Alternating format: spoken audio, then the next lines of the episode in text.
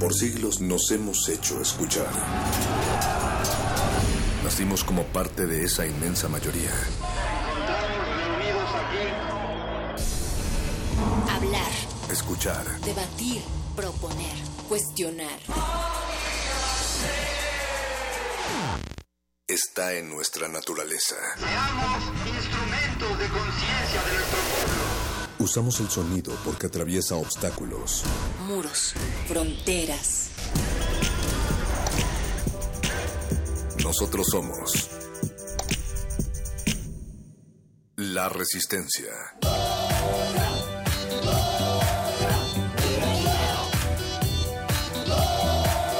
Resistencia modulada.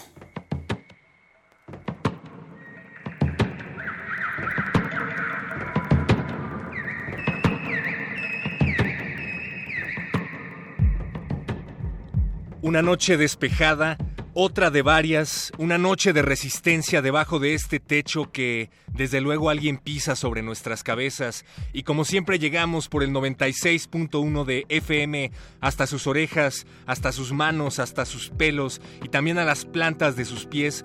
Les recordamos que transmitimos desde Adolfo Prieto, Don Agustín Mulia en los controles técnicos, 133 Colonia del Valle, El Betoques y Lalo Luis en la producción, Facebook Resistencia Modulada, Alba Martínez en la continuidad, Twitter @Rmodulada, El Perro Muchacho aquí en los micrófonos, www.resistenciamodulada.com y www.radiounam.unam.mx en la cabina de FM. Es el lugar que habitamos en medio del universo, en nuestro exilio y sin patria original, sin tierra prometida, un lugar en donde nuestro peso rompe burbujas cada vez que viajamos a su interior y en donde hacemos cantar a algunas aves. Es miércoles 26 de julio, me comentan por aquí, el primero del año, y tenemos secciones de miércoles 26 de julio. Esta noche estarán con nosotros en estos micrófonos el gordo y el flaco de La Palabra, los muerdelenguas hablarán de la espiritualidad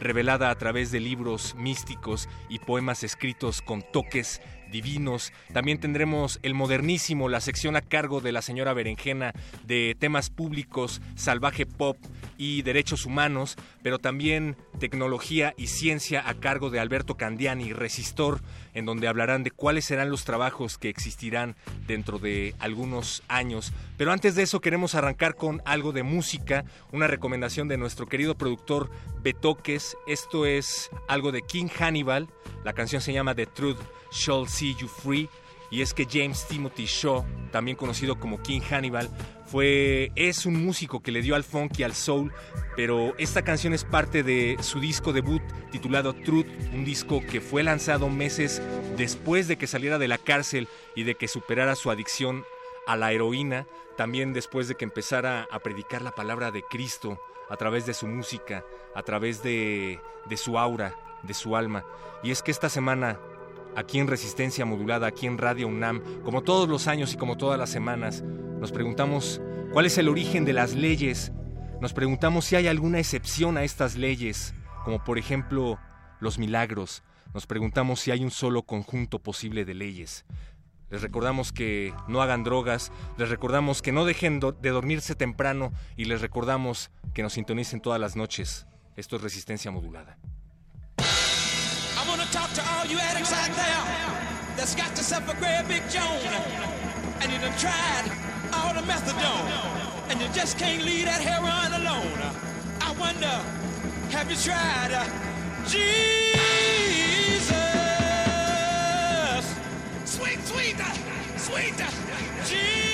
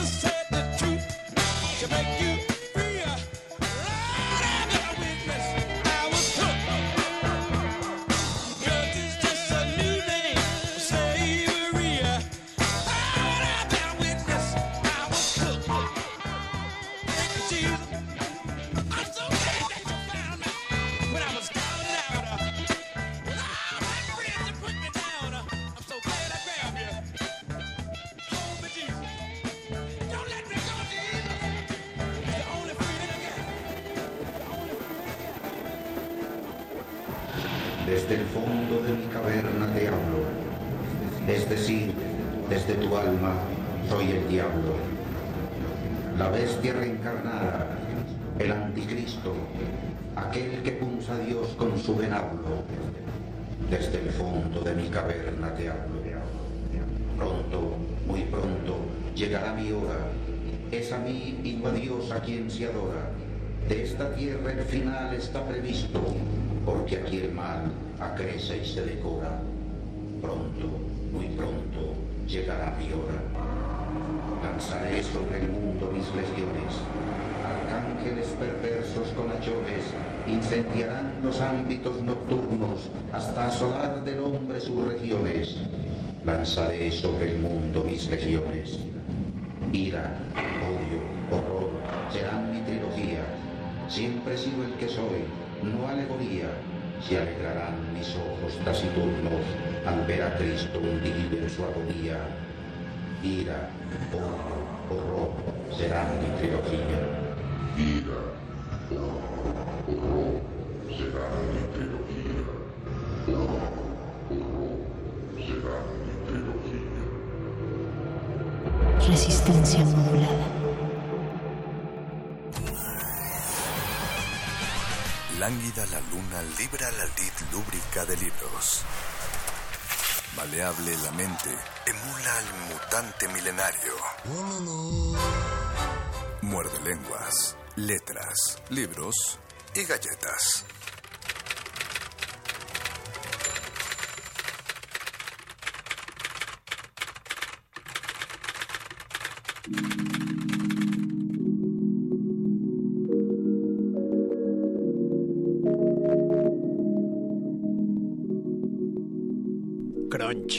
Querido pequeñín muerdaescucha, adivina, ¿quién dijo esta frase y las que siguen? No te ahogues al caer a un río, sino al mantenerte sumergido en él. Buda, ese fue Buda.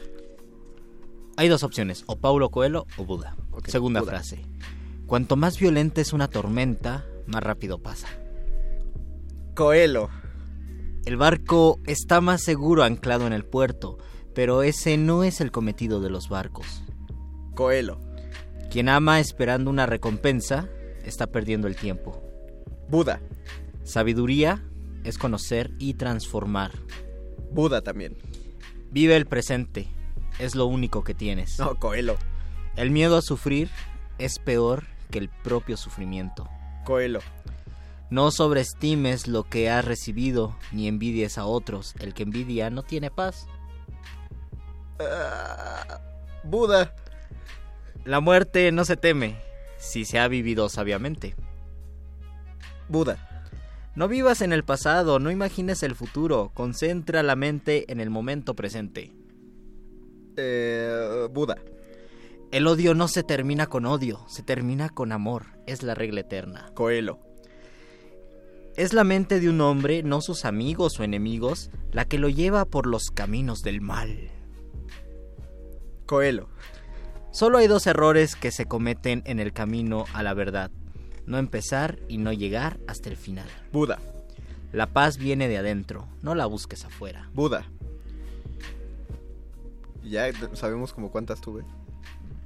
Vamos a decirlas de nuevo, okay. ya que estamos en caliente. Y acabando mandamos a Rola. Y acabando mandamos a Rola. Y luego les decimos qué programa están escuchando. Las primeras 7 son de Coelho. No te ahogas al caer a un río, sino al mantenerte sumergido en él. Coelho. No. Cuanto más violenta es una tormenta, más rápido pasa. Coelho. El barco está más seguro anclado en el puerto, pero ese no es el cometido de los barcos. Coelho. Quien ama esperando una recompensa está perdiendo el tiempo. Coelho. Sabiduría es reconocer y transformar. Coelho. Vive, el presente es lo único que tienes, Coelho. El miedo a sufrir es peor que el propio sufrimiento, Coelho. De Buda son: no sobreestimes lo que has recibido ni envidies a otros, el que envidia no tiene paz. La muerte no se teme si se ha vivido sabiamente. No vivas en el pasado, no imagines el futuro, concentra la mente en el momento presente. El odio no se termina con odio, se termina con amor, es la regla eterna. En la mente de un hombre, es la mente de un hombre, no sus amigos o enemigos, lo que lo lleva por los caminos del mal. Mira, solo hay dos errores que se cometen en el camino a la verdad: no empezar y no llegar hasta el final. Y por último, la paz viene de adentro. Mira, no qué sabia nos comenta Mónica Quirós. Todas eran de Buda, y después comenta, menos las primeras 7. ¡Vamos a rola! Y luego les decimos qué están escuchando. Muere lenguas, muere lenguas. Vamos a bailar.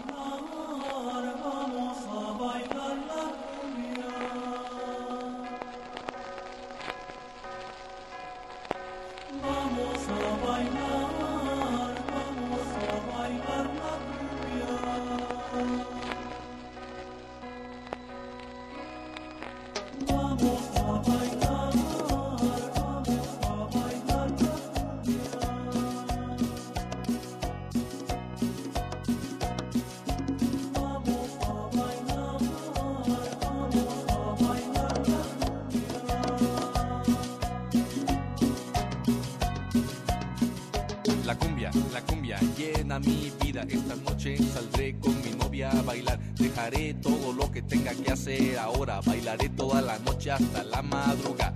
Escucho un susurro que a diario me llama. Estoy volviendo loco, ¿o qué pasará? A un ritmo que te atrae es difícil negarse. Solo bailando cumbia tranquilo puedo estar.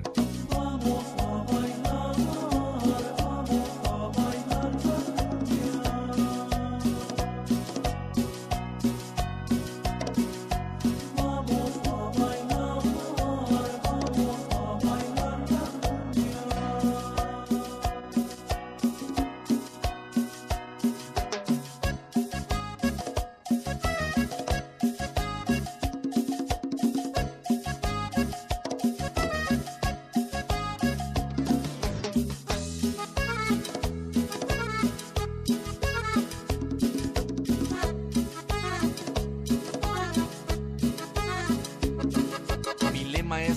Hasta que el cuerpo aguante, soy hombre aguantador y muy enamorado. A pesar de todo el tiempo que llevo en esto, de ser el cumbiambero nunca me he fastidiado. Llevo en mi frente una cinta que dice que viva la cumbia por siempre, por siempre. De todo lo que hago nunca me he arrepentido, y en nombre de la cumbia siempre tengo en mi mente.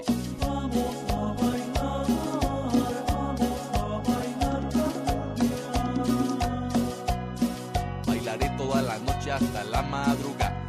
Vamos a bailar.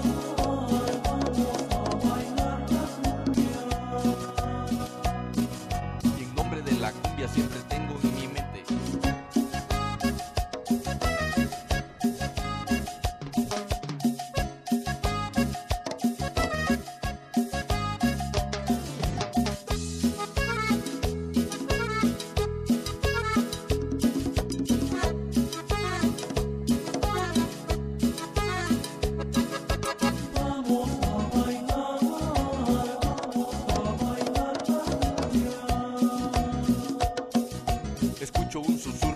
Diario me llama. Vamos a bailar, vamos a bailar la cumbia. Que viva la cumbia por siempre, por siempre.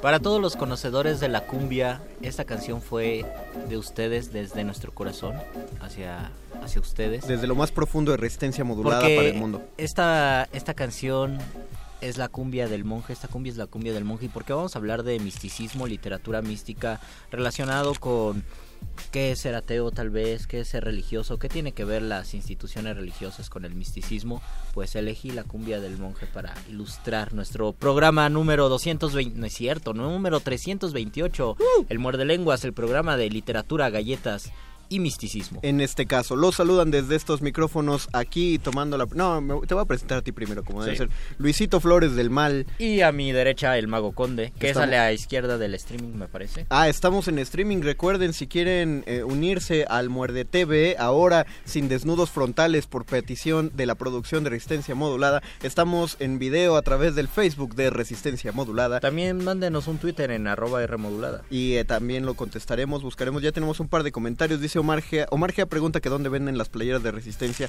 La Resistencia no se vende, Omar, se regala. Pero en algún momento tenemos ciertas dinámicas. Voy a preguntar a producción. Yo quiero saber si existen playeras todavía. ¿Hay playeras ahorita para regalar, por ejemplo? ¿Sí hay? ¿Cómo cuántas? Cuatro playeras de Resistencia. Órale, chido. ¿Y cuántas podemos regalar en Muerdelenguas? Digamos hoy, una. Ah, bueno. Nada. Regalamos 4 hoy. Va, pero qué... hola, Guso, ¿qué tal? Saludos a Guso Borboa. Vamos a regalarlas para... ¿Hacemos una pregunta? Hacemos una pregunta y que nos contesten. ¿Podrán contestarnos por teléfono? No, dice Eduardo Luis que no se puede.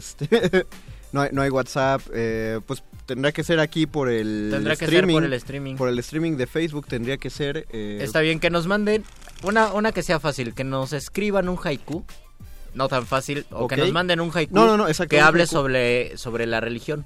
Es decir, unos versos pequeños, sobre unas lo 3 espiritual. Líneas sobre lo espiritual, sobre...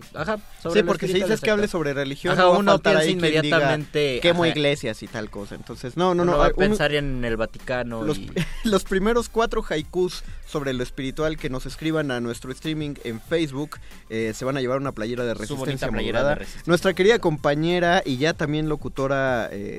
saludos, Aurea. Itinerante de Muerdelenguas, Aurea Shaide, pregunta a su hermana si habrá desnudos laterales o traseros. Sí, de hecho no traemos pantalones, pero pues eso no sale en el streaming. Porque este es un programa serio, tenemos que hacerlo sin pantalones. Ustedes saben que una de las reglas de los programas serios es no utilizar pantalones. De hecho es parte del taoísmo que estamos practicando, el taoísmo literario impide que durante toda actividad de literatura hablada utilicemos pantalones. Y esa es una de las categorías o de los preceptos de toda práctica espiritual, el desapego.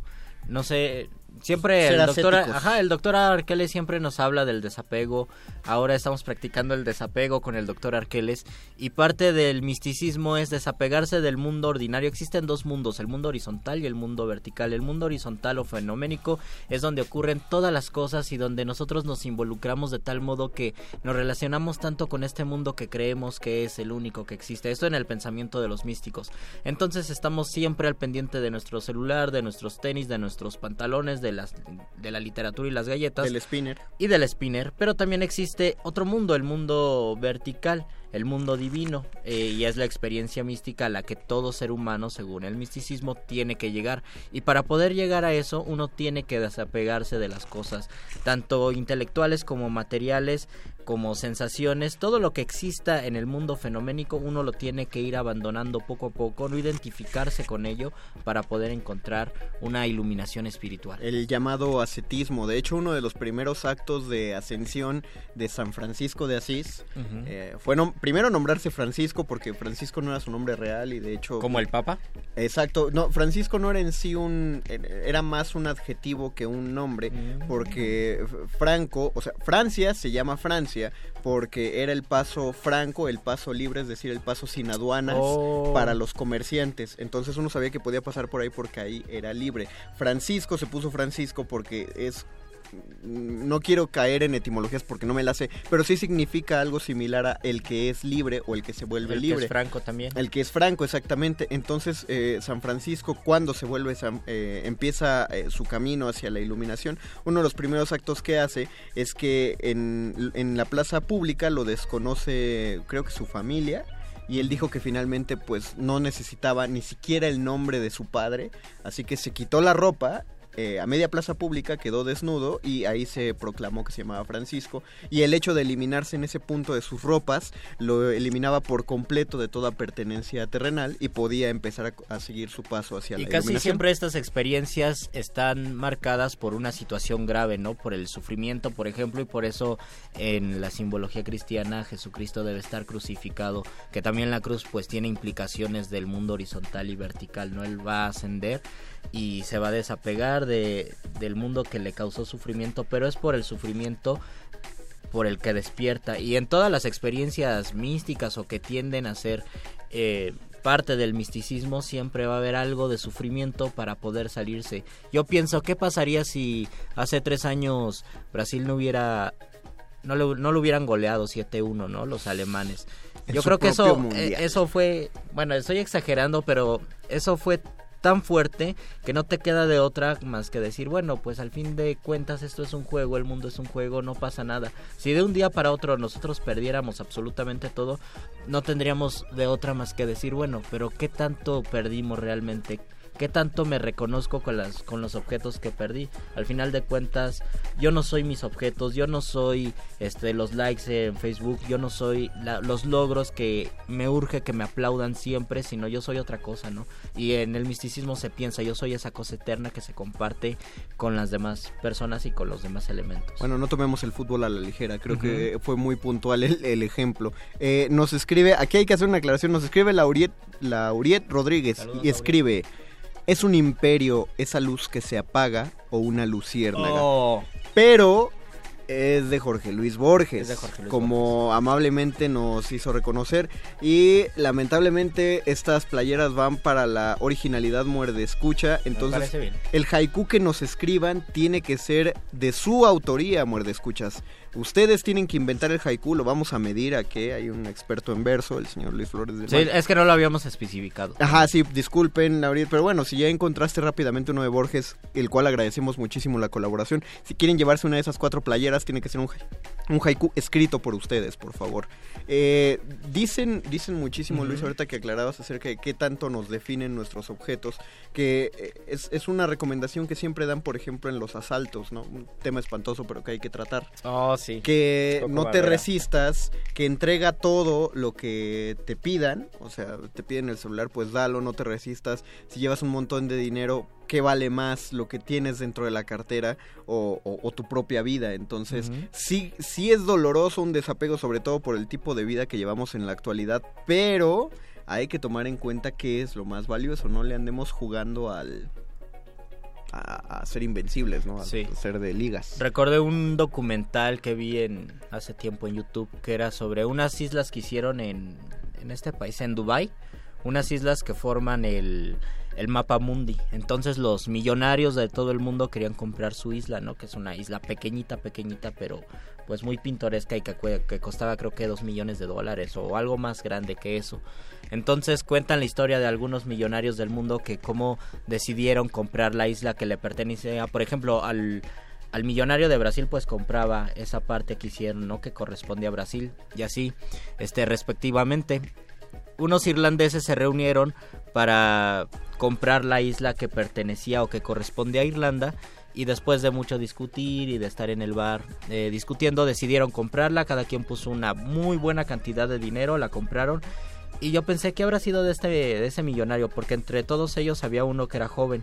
Yo dije, ¿qué habrá sido de él? Lo busqué en Wikipedia, bendito sea el internet. Órale. Y vi que se había suicidado 2 años después porque perdió la mitad de su fortuna.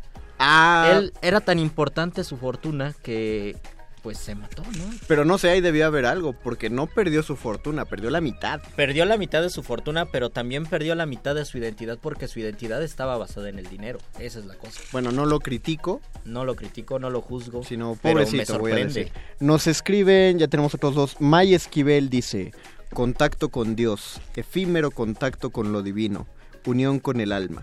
Me gusta.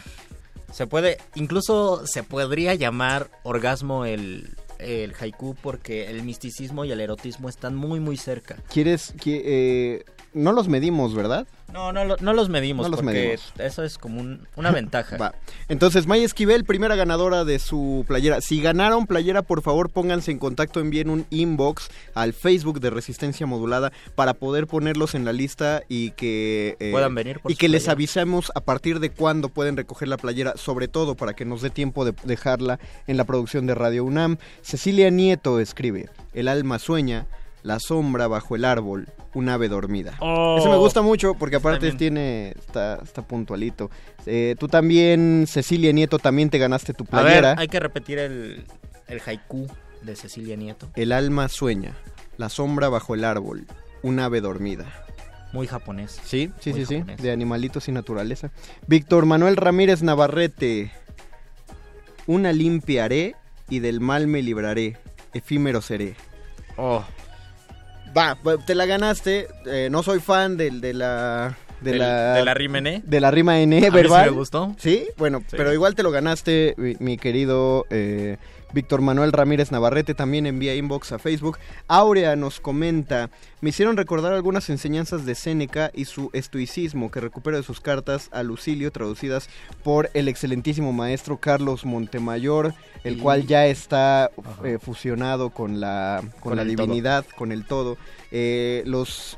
Los fragmentos de Séneca que dice son: enterraste a quien amabas, busca a quien amar, mejor es sustituir a un amigo que llorarle. ¡Oh! A ver, yo estoy de acuerdo.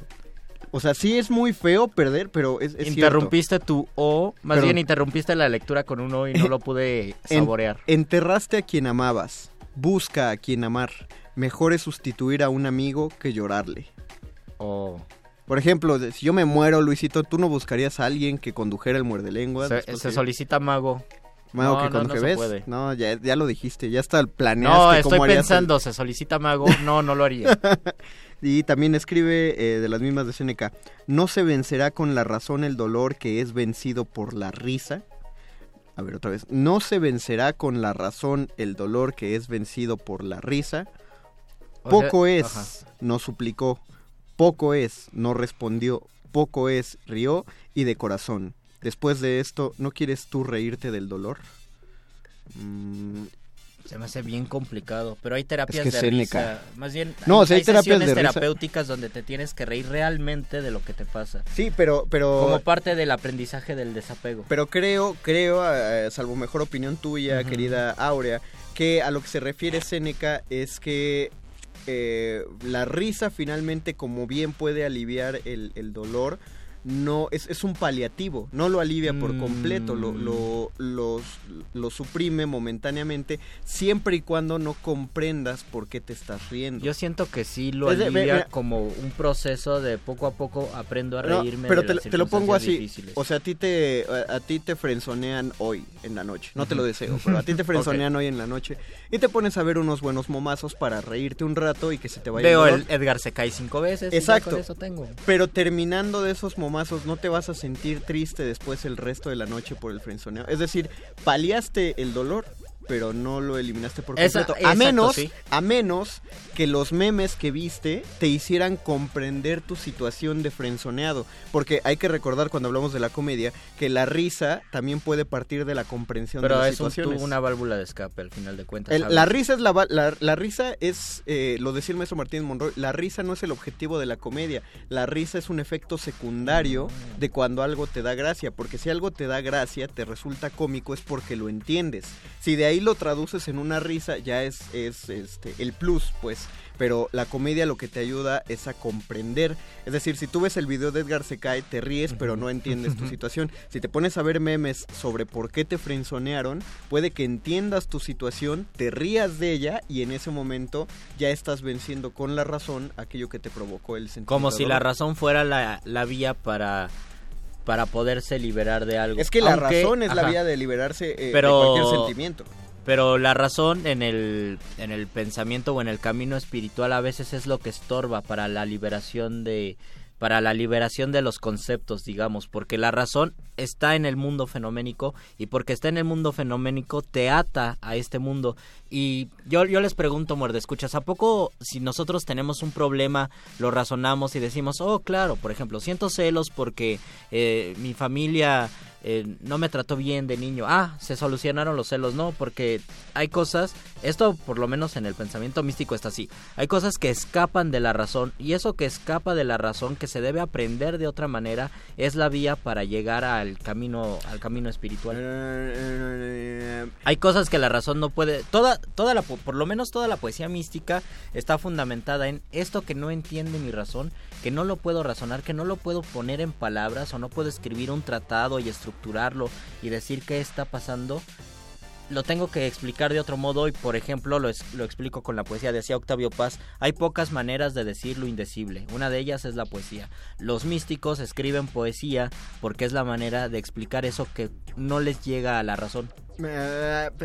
Sí, pero todo sí se puede explicar con la razón, es decir, todo sí lo puedes razonar. Lo que te tiene que quedar claro es que la razón no impide un nuevo sentimiento, o sea, puede impedirte el sentimiento primario, pero no impide el resto de los sentimientos. Okay. Pongamos un ejemplo, tú terminas con alguien, ahora, bueno, no tú, Luis, porque ya te estoy cargando la mano, cualquiera de ustedes, sí, corta con alguien. Y luego es mago, entonces luego, no conviene que digas eso. No, alguien, un muerdaescucha corta con alguien y le duele muchísimo, al cabo de un rato, si todos ustedes piensan en sus relaciones que terminaron hace 2, hace 3 años, todos podemos ya razonar por qué se acabó la relación. Uh-huh. Y muchas veces pensamos, no, es que la verdad yo sí hice esto mal, yo sí me equivoqué en esto, o fulano, fulana se equivocaron en tal. Es decir, ya lo estás razonando. El hecho de que razones por qué se terminó la relación no impide que sientas otras cosas al respecto. Uh-huh. Es decir, si razonas que terminaste la relación porque genuinamente la otra persona se pasó de salchicha, eso no va a evitar que sientas un coraje renovado hacia esa persona pensando qué hacía con él, qué hacía con ella. Uh-huh. Lo mismo si piensas que todo fue tu culpa, ese razonamiento no te va a evitar que sientas vergüenza. Sin embargo, el razonamiento sí va a superar el sentimiento original, que era el dolor, ¿no? Okay. O sea, es lo que... A ver, nos escriben también... Yo me puse a pensar mucho cuál es el sentido de la razón en el misticismo, cómo la poesía mística se relaciona con la razón, porque se tiene que explicar como el proceso místico, pero hay algo que no se termina de explicar, más bien que no puede pasar por los límites de la razón, o al menos así es como lo plantean los poetas místicos, ¿no? Y es de lo que escriben, dicen, es que es lo que me pasó, no lo puedo explicar con palabras, pero necesito las palabras para acercarme, para trazar por lo menos un esbozo de lo que yo sentí.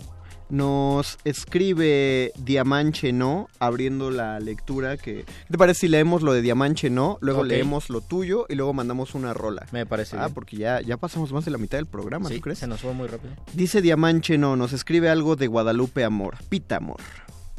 No tengo nada de ti, ni tu sombra ni tu eco, solo un invisible hueco de angustia dentro de mí. A veces siento que ahí es donde está tu presencia, porque la extraña insistencia de no quererte mostrar es lo que me hace pensar que solo existe tu ausencia. Saludos, mis estimados muerdelenguas, desde León, Guanajuato. Saludos a León, Guanajuato. Saludos a León, Guanajuato. Edmé, diosa loca. Edmé, ¿recuerdas? A Edmé, Poeta Eslamera. Quisimos llamarla para nuestros programas de vacaciones, pero no se pudo concretar. Diosa loca, un saludo, qué bueno que andas por acá. También síganla, ella tiene sus streamings también. Y, perdón, voy a leer otro comentario de Aldebarán Rangel Torres antes de tu lectura, Luis. Dice, recuerdo un libro de cartas que me llegó hace un par de años sobre los maestros iluminados, y puedo conjurar una frase, Hermes Trimegisto, Tot y Buda, sobre lo que corresponde a lo que es el devenir, como todo lo que es arriba también lo es abajo, de cuando por donde el devenir puede hacer posible los caminos del vivir en estado de entrega y para poder existir en armonía a la vida, para poder atraer un buen venir. Saludos desde México DF, que estoy desde el pasado porque ya no existe el DF, no es cierto, estoy payaseando, saludos. Hermes Trimegisto, ahorita deberíamos regresar con Hermes Trimegisto. Vamos a tu lectura, Luisito, y después de la lectura vamos una rola, vamos a escuchar para que se pase bien de la lectura a lo que vamos a escuchar. Lo voy a anunciar primero, vamos a escuchar al Follone, que es un rapero español. Más rap, chido. Y vamos a leer algo de Ibn al-Farid, un poeta místico árabe, en español. He ido más allá de donde aquellos primeros se detuvieron, allí donde perecieron sus mentes por extraviados intereses. No tengo atributo alguno, ya que el mío es solo un trazo, Si deseas, pues, nombrarme, hazlo con epítetos o metáforas. Siendo yo ella, me elevé hasta donde no queda un Asia, perfumando el camino para mi vuelta. De mi yo soy yo, regreso para ofrecer una profunda sabiduría y establecer las órdenes en mi llamada hacia la unidad. En la meta de mi discípulo, en su marcha hacia ella, ese extremo alcanzado ya por sus maestros es donde de cierto me encuentro.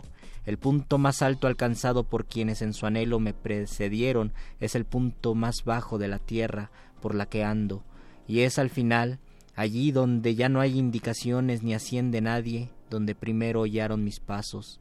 Nada existe que mi virtud desconozca, y nadie habla en el universo, si no es en mi alabanza.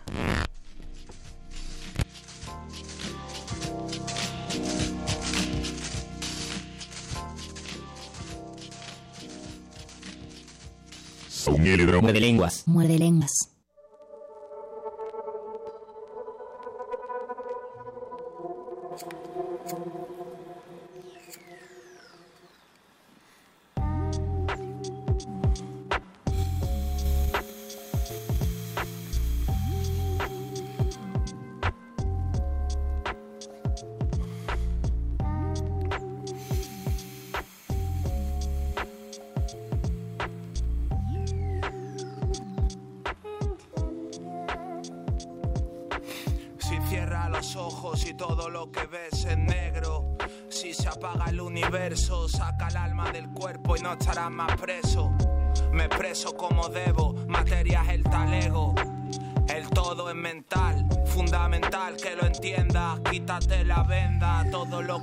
Son imágenes, pero no son nada sin ideas que las sostengan. Por eso te alojas en la cabeza. Tú sabrás a quién coño le rezas. Tú sabrás por qué te pican las orejas. Más allá de los barrotes de la celda, estoy yo y estás tú. Y todos somos uno cargando con la cruz. Y estás tú y estoy yo. Y uno somos todos y todos somos Dios. Oye, respétame, esto es lo que pienso. Mis puños representan violento, mi lengua representa violento. En lo que siento lo ocupo con talento, lo supe ver flotando desde que era pequeño. Todo es un sueño, estamos dormidos, siempre rodando, nunca concluido. Perdono pero no olvido, debo de haber aprendido y por eso soy así, buscando la verdad hasta que me llegue el fin. Sin tomas de cabeza peleona, sin broma, solo te hablo en un idioma, el idioma de las personas. Me da igual lo que digas con la boca. Escupe la verdad, idiota. Aquí no vengas a tocarme las pelotas. Soy yo y estás tú. Y todos somos uno cargando con la cruz. Y estás tú y estoy yo. Y uno somos todos y todos somos Dios. Y yo soy Follones. Y esto es rap sin corte. Y ahí está el Garuda, con la mano rota.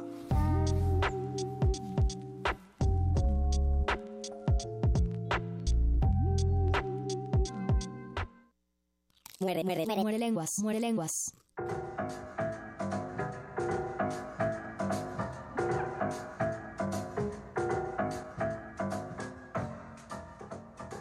Acabamos de escuchar del Follone Rap sin Corte número 5, número 6. Busquen, es una antología de rap que hace el Follone.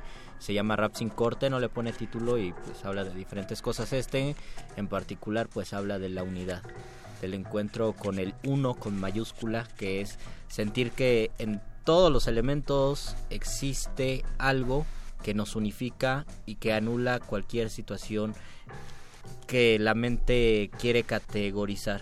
Y cualquier situación, por lo tanto, temporal. Dicen que el tiempo es una ilusión y por ello cuando uno se unifica con el todo, desaparece la ilusión del tiempo, que es realmente la eternidad. La eternidad mística no significa la prolongación del tiempo por tiempo indefinido, de forma indefinida, sino la anulación del tiempo. La eternidad es el no tiempo. Okay. Ese es lo que se intenta en la experiencia mística, y yo lo he dicho en algunos otros programas, la religión en su sentido etimológico es religarse, religarse porque nosotros estábamos ligados, antes de nacer quizás, estábamos ligados a un todo, a la vibración del universo, al Brahman en el pensamiento del hinduismo o al todo en general, ¿no? A la música de las estrellas en Platón, me parece, ¿no? Pero cuando nos volvemos individuos, pensamos que hay una brecha entre yo, Conde, el perro muchacho, los demás, y cada vez nos vamos identificando más con nuestra mente, con nuestro comportamiento, nuestras apariencias y nuestras circunstancias, de tal modo que creemos, y nos lo creemos realmente, que nuestro comportamiento, circunstancias y apariencia somos lo que nos define, cuando somos una esencia mayor. Por lo menos eso es lo que piensan los místicos. Uno estaba ligado a esa gran inteligencia, a esa gran sabiduría.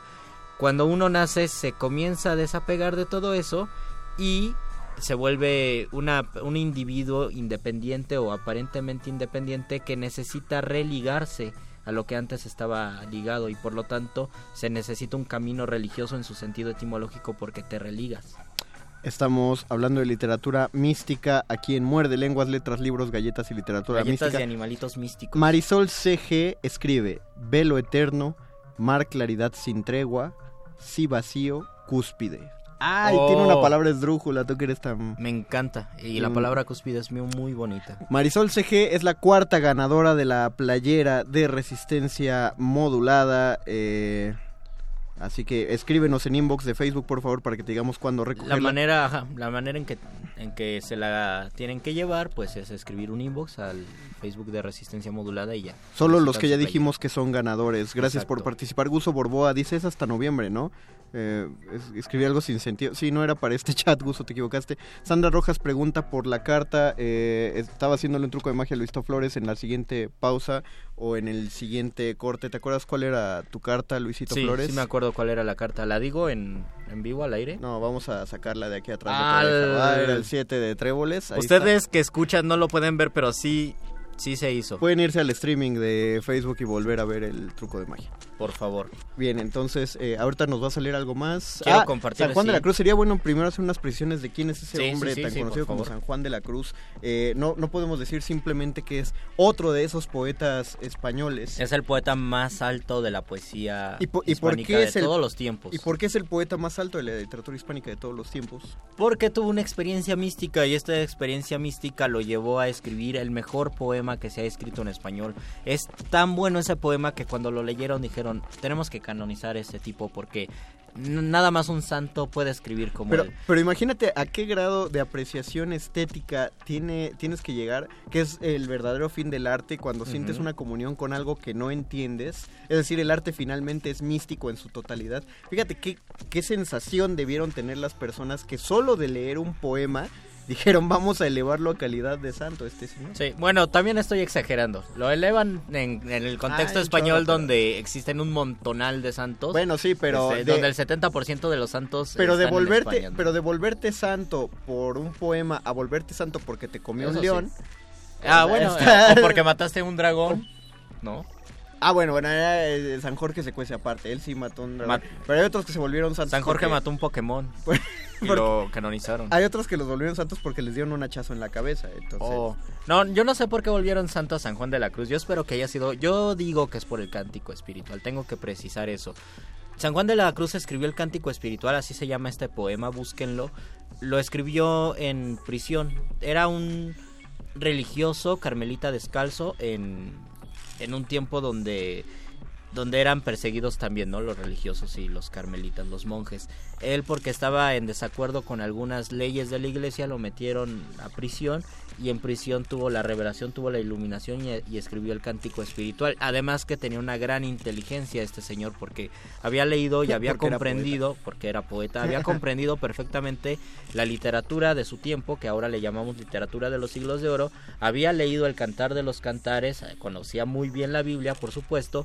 Entonces, con el conocimiento del Cantar de los Cantares, escribe como una parodia o escribe una paráfrasis del Cantar de los Cantares con la métrica y la musicalidad que estaba de moda en ese tiempo, lo que ahora llamaremos versos, heptasílabos y endecasílabos. Lo que ahora llamaríamos un spin-off, pues. Ándale.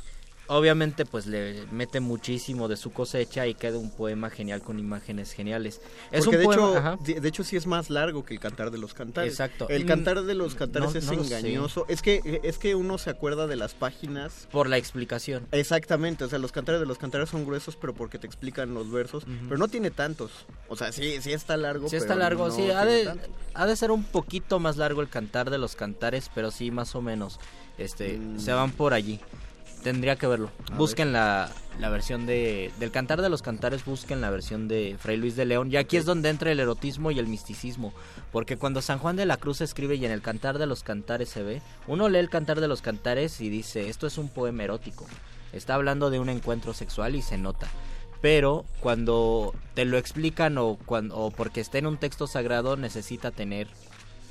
por lo menos decimos forzosamente un trasfondo místico, un trasfondo religioso, y te dicen cuál es la simbología, por qué los besos tienen un sentido místico, por qué los senos de la mujer y por qué Salomón quiere tocar los senos de la mujer, la quiere besar, la quiere acariciar, porque todo tiene un sentido místico. Bueno, pero y ahí yo digo que claro que le das un sentido místico, porque si no le das un sentido místico te lo censuran. Te lo censuran y lo sacan del Viejo Testamento. Y lo queman, entonces tratan... Yo más bien creo que esas fueron, intentó el buen Salomón tratar de disfrazarlo, no lo consigue totalmente porque se nota a leguas ahí la pornografía escrita, o sea, más bien en lugar de volver lo místico erótico, yo creo que elevó lo erótico a lo místico, entonces era fácil defenderlo desde ese punto de vista, pero sí me parece más erótico que Cantar, yo creo que es erotismo eclesiástico, ¿no? Okay. La sexualidad vista desde el punto de vista del amor a Dios, pero la defensa es que se lo escribió a Dios, cuando todos sabemos que se lo escribió a otra persona. Eso no lo sé. Bueno pero se entiende. Déjame ver nada más unos comentarios antes de que leas. Sara Raca dice, oigan, la iglesia Real de 14 está dedicada a San Francisco de Asís. Dicen incluso que anduvo por ahí predicando sus choros hippies y cada año van miles de personas a visitar el templo. Mira, voy a decir eso, Sara, acerca de que dicen que estuvo San Francisco de Asís ahí en Real de 14. También en Puebla hay uno de los clavos de Cristo. Hay uno de los clavos que estuvieron en la Veracruz. Oh. Pero en total en el mundo hay como 23 clavos de Cristo. O sea que o al hombre lo agujerearon un montón o tenía más manos de los que nosotros creemos. O trabajaba en una ferretería. No lo sabemos. No, perdón, no es falta de respeto. Yo había pensado también en los mormones, que son los que dicen que tienen 22 manos. No, que vienen a... No. Que Jesús vino a América y ellos lo sostienen y ahí establecen, ¿no?, su pensamiento. ¿No son religioso. Los mormones los que también dicen que Dios provino de Júpiter antes de estar... no lo recuerdo. Venir a América. ¿No son ellos? Les voy a leer un poema de San Juan de la Cruz para ver los lindes entre el erotismo y el misticismo, porque si ustedes lo escuchan y ponen atención, parece un poema completamente erótico, es una aventura sexual. Una mujer escapa de su casa en la noche, se encuentra con su amado, tienen relaciones sexuales, deja su virginidad entre las flores y regresa y nadie lo vio. Ese es el sentido profano del poema y se puede leer como un poema erótico de hace 500 años. Señor productor, ¿podemos decir relaciones sexuales? ¿Podemos decir relaciones sexuales? ¿Podemos decir virginidad? Gracias. El otro sentido es, en el momento de iluminación, para que exista la iluminación necesita existir la oscuridad. La oscuridad del alma es el momento de tormento que te permite iluminarte. En una noche de oscuridad, de profunda meditación, cuando la casa de tu cuerpo está sosegada, sale el alma de tu cuerpo y se encuentra con el amado. El amado es, en este caso, es Dios. El alma es la esposa, Dios es el esposo, y esposo y esposa comulgan en una experiencia mística. Entonces, cada vez que aparece el amado aquí, es Dios, y esta persona, el yo poético, que es una mujer, en realidad está hablando el alma de cualquier hombre que se encuentra con Dios. Ay, no, hay un momento en Cumbres Borrascosas donde dice Catherine, yo soy mi amado, yo soy Heathcliff, se llama, ¿no? Bueno, perdón por la pronunciación. No, me encanta que es amada, y esto es la... Y esta idea la tiene también San Juan de la Cruz. Cuando uno ama tanto a otra persona, se transforma en la otra persona. Entonces dices, yo soy tú, tú eres yo. El poema dice... Adelante. En una noche oscura, con ansias en amores inflamada, Oh dichosa aventura, salí sin ser notada, estando ya mi casa sosegada, a oscuras y segura, por la secreta escala disfrazada. Oh dichosa aventura, a oscuras y encelada, estando ya mi casa sosegada, en la noche dichosa, en secreto, que nadie me veía, ni yo miraba cosa, sin otra luz ni guía, sino la que en el corazón ardía. Aquesta me guiaba, más cierto que la luz del mediodía, a donde me esperaba quien yo bien me sabía, en parte donde nadie parecía. Oh noche que guiaste, oh noche amable más que la alborada, oh noche que juntaste, amado con amada, amada en el amado transformada. En mi pecho florido, que entero para el solo se guardaba, allí quedó dormido, y yo le regalaba, y el ventalle de cedros aire daba. El aire de la almena, cuando yo sus cabellos esparcía, con su mano serena en mi cuello hería y todos mis sentidos suspendía. Quedéme y olvidéme, el rostro recliné sobre el amado, cesó todo y dejéme, dejando mi cuidado entre las azucenas olvidado. Ay, Dios. Y ahí suena el sonidito de muerde lenguas. Muerde lenguas. ¿Qué opinan? ¿Poema erótico o poema místico? Pues ¿coincidencia? Si es, no lo creo. Si es erótico, yo mejor no encuentro a Dios así, yo de lejitos. Tú de lejitos. Yo le saludo de mano. ¿Tú lo sentiste un poema de un encuentro, una aventura? No de una aventura, digamos, no de un amor de una noche, no una noche loca, sino una entrega carnal muy espiritual. Sí, es que esta parte o noche que guiaste amado con amada, amada en el amado transformada. Pero yo sigo poderoso, defendiendo que cuando uno habla acerca de mezclar erotismo con Dios, uh-huh, hay uno de los dos temas que no estás tratando en sí, pero quieres disfrazarlo, ¿no? Eso ya es una visión particular. Okay. Sí, lo que yo creo. Nos dice Gabriela Pérez, en un bar de Puebla está el cráneo de Pancho Villa cuando era chiquito. Y luego, o sea, le dijeron a Pancho Villa, quítate ese cráneo, lo vamos a guardar en este bar y ponte este otro. Ella está comprobando lo que estaba diciendo acerca de los clavos de Cristo. Dice Abigail, buen día, no ferretería, era carpintería. Oh. Ya le dimos con todo a Chucho esta noche. Cecilia Nieto, probablemente Jesús era un pulpo, un octapulpo con más de 8 brazos, efectivamente. Por los clavos, sí. Ya nos quedan, ¿qué serán? 2 minutitos, sí, 2 minutitos, 3 minutitos. Nos quedan 2 minutitos. Cerrar con una recomendación, Luisito. ¿Tú vas a recomendar a San Juan de la Cruz?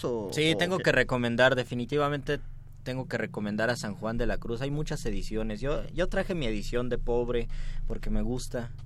No, pero San Juan de la Cruz. San Juan de la Cruz era carmelita descalzo, estaba en favor del ascetismo, del desapego. Entonces sería contradictorio, es como cuando compras El Capital de Marx por 800 pesos en una cadena de en versión de pasta dura. ¿No? Pasa lo mismo con San Juan de la Cruz. Si lo quieres leer con esa sinceridad y esa humildad que tenía el poeta, pues hay que buscar una edición barata de San Juan de la Cruz. Entonces, lean El Cántico Espiritual, porque es el mejor poema que se ha escrito. Necesita uno, creo que leerlo, saborearlo, y creo que es un poema que entra inmediatamente a los sentidos y que se disfruta completamente. Yo en algún momento espero poder abrir un taller de poesía y compartirles mi experiencia del poema de San Juan de la Cruz, y escriban en Twitter @Benistófeles que se dé un taller de poesía en Radio UNAM. Ya nos están corriendo porque dicen que quieren poner una canción al final, pero no los vamos a dejar ponerla. Dice Isaac Olive, dice, apenas los alcancé, las personas piensan resolver las cosas, no las resuelven. Ese es tu pensamiento. Lo siento, Isaac, pero ya se fueron las playeras, pero agradecemos tu pensamiento. Vamos a regalar más y vamos a regalar. Y Kel Brayar, ¿por qué no puede ser ambas, ya que el erotismo y el misticismo más van de la mano? Lo que digo, bueno, denle una agüita. Denle una agüita, se vadezca a ese señorón. A Isaac Olive, excelente programa, muchas gracias. Muchas gracias a todos, sobre todo a don Agustín Mulia, que estuvo piloteando esta nave y nos permitió salir al aire. Muchas gracias a Betoques por producirnos. Muchas gracias a Lalo Luis por pasarnos los comentarios. Y gracias al Perro Muchacho por escribir la nota nostra. Gracias a Bere, que va a estar después de la nota nostra en el Modernísimo. Y gracias a Alberto Candiani, que va a estar después de Bere en Resistor, aquí en Resistencia Modulada. Nosotros nos despedimos, nos escuchamos el próximo lunes en punto de las 8 de la noche en su programa favorito de letras, libros y galletas. Se despiden mientras tanto de estos micrófonos el Mago Conde y Luis Flores del Mal. Los dejamos con la nota nostra. Sigan en Resistencia Modulada. Adiós. Los locutores del muerde lenguas se quieren deslocutor y muerde lenguarizar. El que los deslocutor y muerde lenguarice, buen deslocutor y muerde lenguarizador será.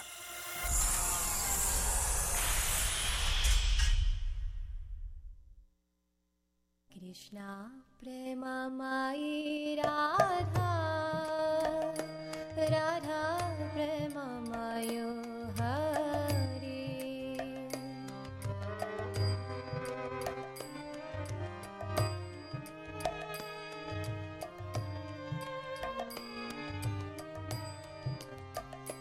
Jivane nidhane nityam Radha Krishna Gatir Mama Jivane Nidane Nityam Radha Krishna Gatir Mama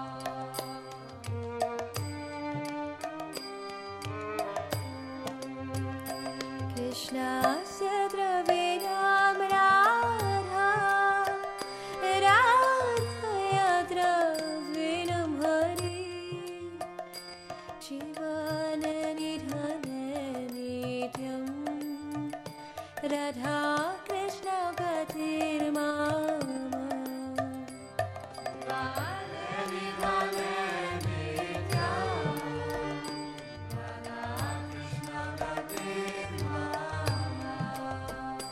Krishna Dravamai Radha Radha Dravamayo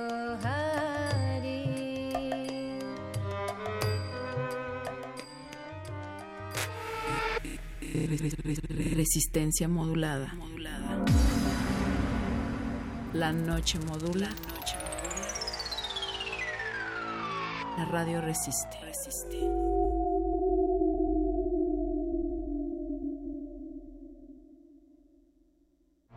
El mundo necesita creatividad, los medios, imaginación y tú, la oportunidad de traducir tus ideas en papel. Radio UNAM te invita al taller de guionismo para medios, Storytelling, impartido por Alejandro Valdés Barrientos. Del 21 de agosto al 14 de septiembre, todos los lunes y jueves de las 18 a las 21 horas en el aula 12 Radio UNAM, Adolfo Preto 133, Colonia del Valle. Costos e inscripciones en www.radiounam.unam.mx. Tuya es la voz y de todos el cine, la radio y la televisión. Radio UNAM. Experiencia sonora. El Museo de Arte Moderno invita a vivir el encuentro con la belleza en la exposición Amados Objetos, que, conformada por 180 piezas, establece diálogos insólitos entre las artes plásticas y aplicadas, y subraya que la noción de belleza atraviesa todas las épocas y las culturas, independientemente del uso de los objetos. La muestra Amados Objetos, colecciones Museo de Arte Moderno y Rivero Lake, se exhibe en el Museo de Arte Moderno, en el Bosque de Chapultepec, Ciudad de México. Dejar huella en cada aula de la UNAM es un deber de un verdadero Puma. Deja tu huella y apoya Fundación UNAM a de cara a miles de universitarios. Súmate 5340-0904 o en www.funam.mx. Contigo hacemos posible lo imposible. Náhuatl, mixteco, maya, celtal, tzotzil, zapoteco, otomí. Las lenguas originarias de México reunidas en un espacio de interculturalidad. Calme Cali. Calme Cali. Acompáñanos a conocer las diferentes culturas indígenas de nuestro país en voz de sus hablantes. Todos los jueves a las 10 de la mañana. Retransmisión domingo 15:30 horas. Por el 96.1 de FM. Radio UNAM. Resistencia modulada. Interrumpimos lo que sea que esté haciendo para traerle este corte informativo. La nota nostra. El último lugar para informarte.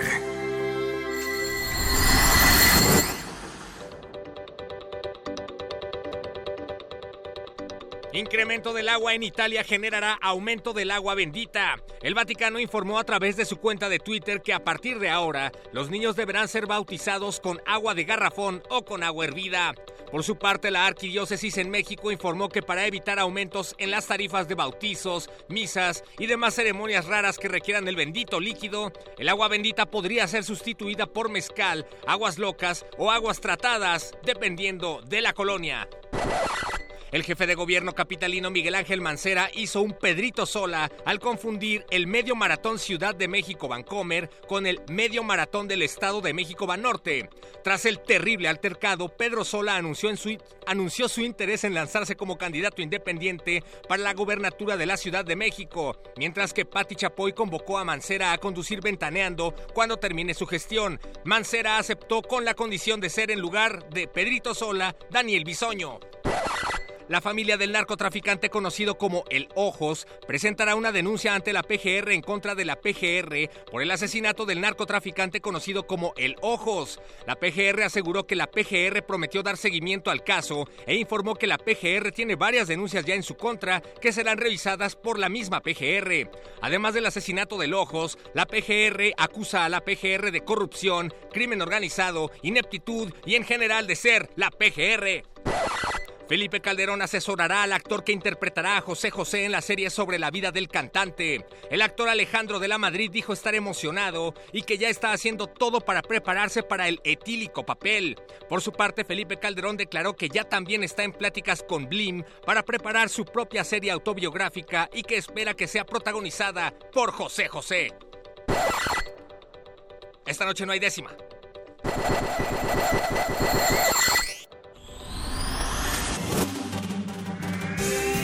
Las últimas noticias que debiste recibir. Puedes continuar con tus actividades cotidianas. La nota nostra. La nota nostra.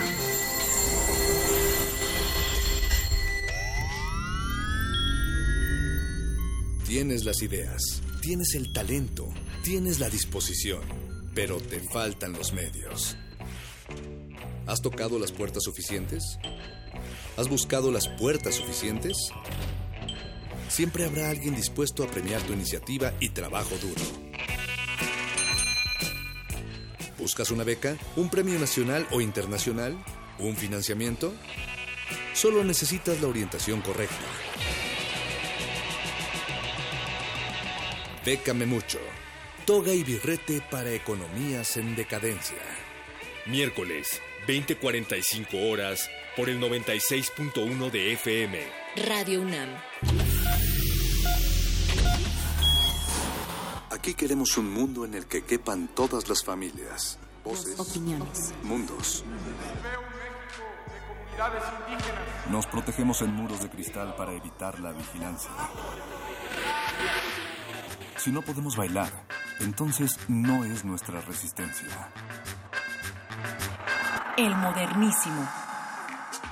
Todo es arte, todo es política.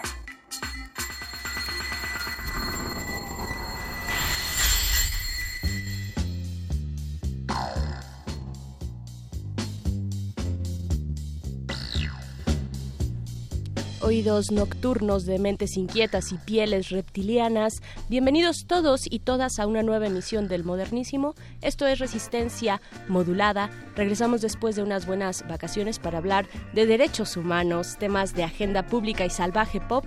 Y regresamos porque el mundo no para.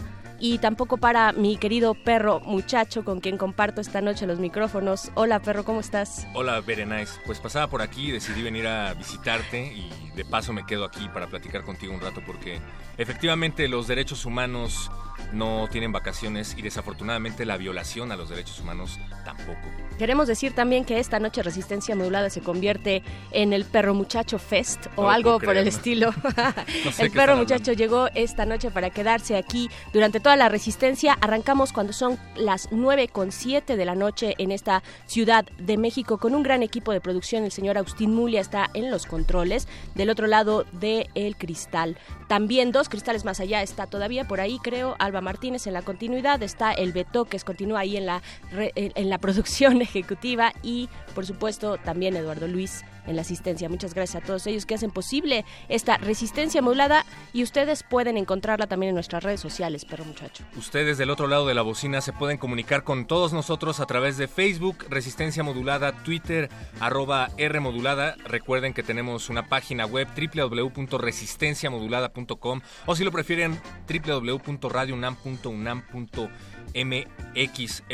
Pues sí, balance en términos de derechos humanos, pero también del panorama electoral de la segunda parte del 2017, y es que parece que para los partidos políticos las elecciones empiezan cuando se están terminando ya las otras elecciones, ¿no? Es decir, sí, un sexenio. Exactamente, de eso vamos en este modernísimo. Arrancamos como buenos universitarios que somos, medimos la vida en semestres, y como este va iniciando es propicio hacer un balance del panorama de los derechos humanos en lo que va de este año 2017, cuál es esa agenda y a qué debemos estar atentos, y para ello ya está en la línea nuestro querido Juan Calaveras, quien aún a la distancia forma parte muy importante de este modernísimo. Hola Juan, bienvenido, ¿cómo estás? Muy bien, muchas gracias, aquí como siempre en el modernísimo a la distancia física, pero en presencia siempre virtual y al aire. Y espiritual, dilo también. Y espiritual también, aunque ya ves esas cosas del espiritismo no se me dan mucho a mí, bueno, mi corazón ateo. En nuestros corazones ateos estás, Juan Calaveras. Estás presente. Pues cuéntanos, Juan, ¿cómo ves este primer semestre del 2017 en términos de derechos humanos en nuestro país?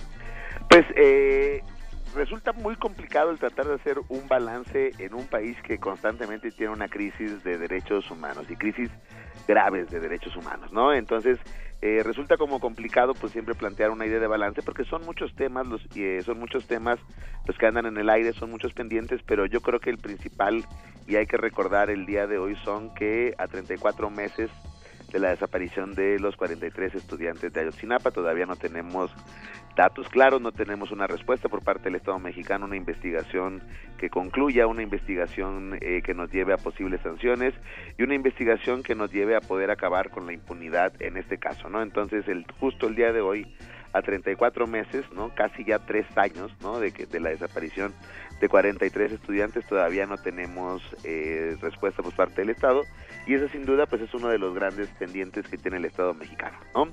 Pero bueno, además de este gran pendiente, pues resulta complicado también establecer como una agenda de prioridades. Sabemos que para el segundo semestre del 2017 puede ya que se dé la discusión en el espacio legislativo de la Ley de Seguridad Interior, que es una ley que tenemos que estar pendiente de su discusión porque tiene implicaciones muy importantes en términos de garantías y derechos humanos, ya que va a regular la actuación de las Fuerzas Armadas en un contexto, bueno, que por parte del discurso oficial se ha hablado de guerra contra el narcotráfico. Entonces esta Ley de Seguridad Interior pues va a regular justamente la actuación de las Fuerzas Armadas en ese contexto. Ya ha habido varios programas del modernísimo en el que se ha abordado el tema, pero todavía no llega a una etapa conclusiva en el Senado de la República, bueno, en el Poder Legislativo.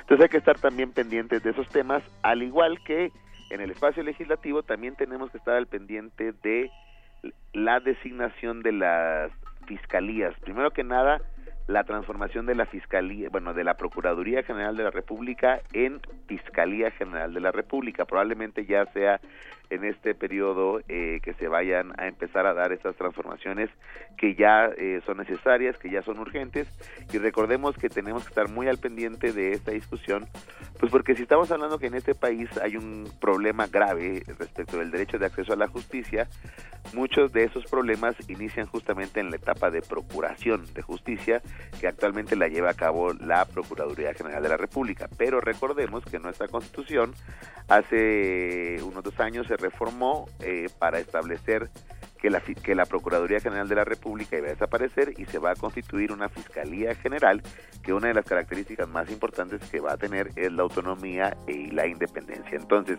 si estamos creando un nuevo órgano justamente para tratar de resolver ciertos problemas que tienen que ver con el derecho de acceso a la justicia, pues tenemos que estar muy al pendiente de cómo se va a designar a la persona que va a estar a cargo de esta fiscalía y sobre todo cómo va a quedar ya, digamos, establecida como institución la nueva Fiscalía General de la República.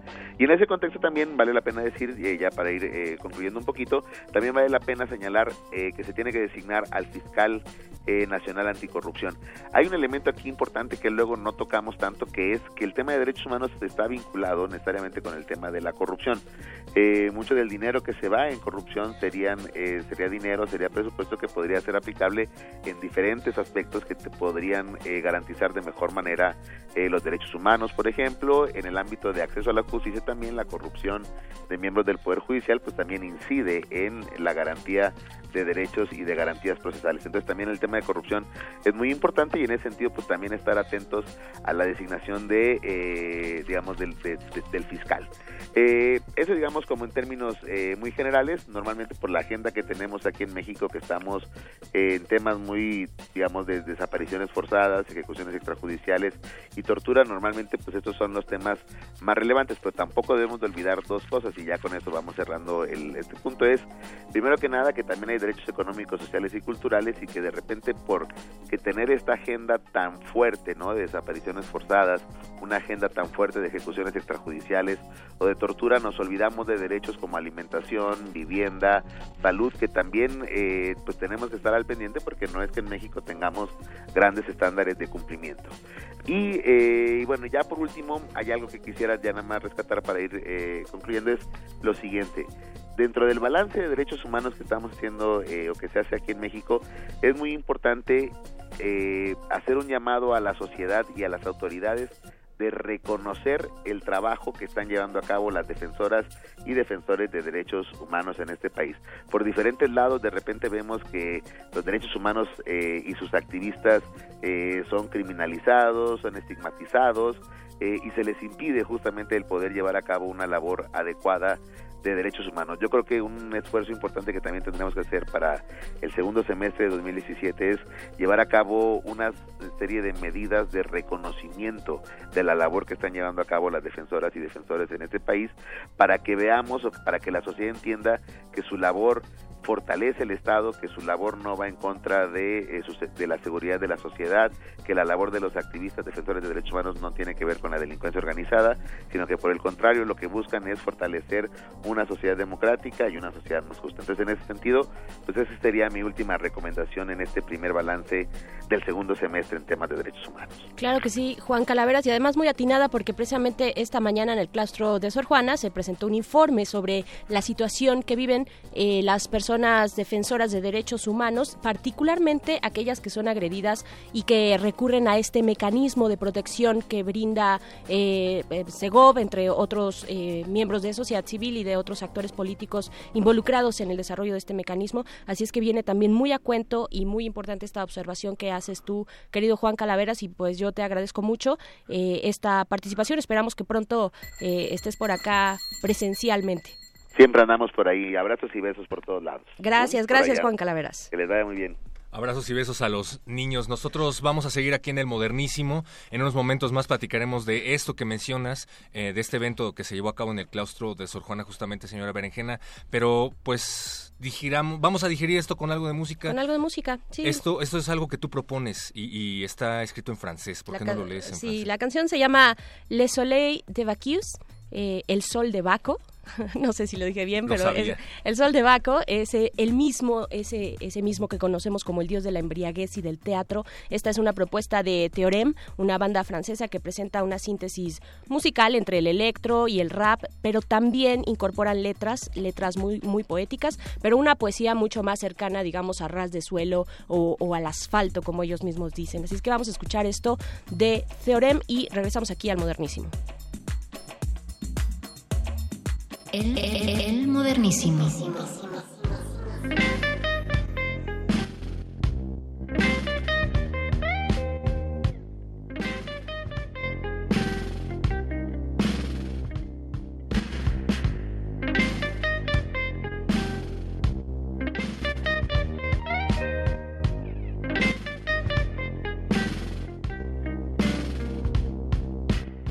Je nage mon frère dans les vignes du Seigneur.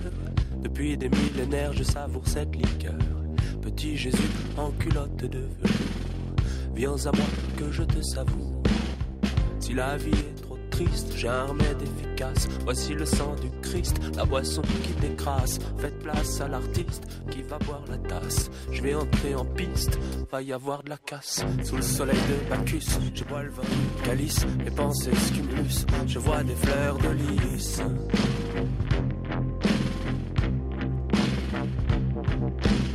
Sous le soleil de Bacchus, je bois le vin du calice. Mes pensées se cumulent, je deviens le roi du vice.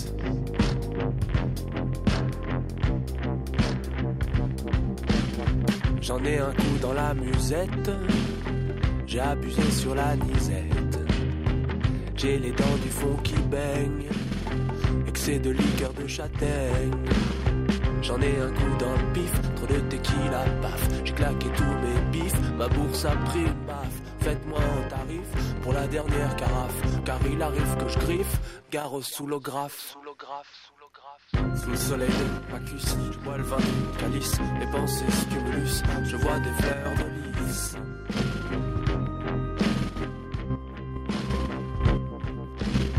Sous le soleil de Bacchus, je bois le vin du calice, mes pensées se cumulent, je deviens le roi du vice.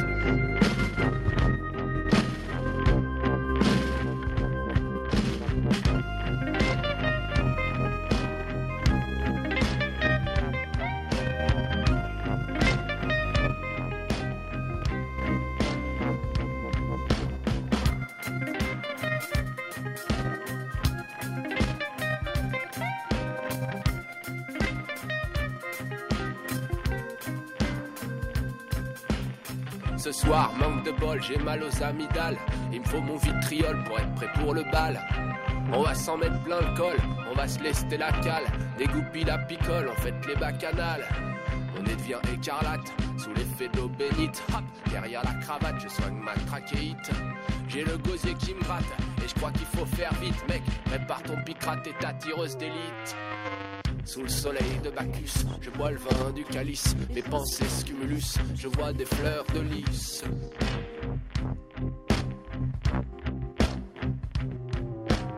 Sous le soleil de Bacchus, je bois le vin du calice. Mes pensées se cumulent, je deviens le roi du vice.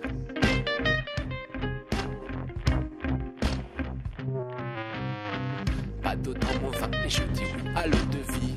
Pas de mousse dans mon bain, je la bois en fin d'après-midi.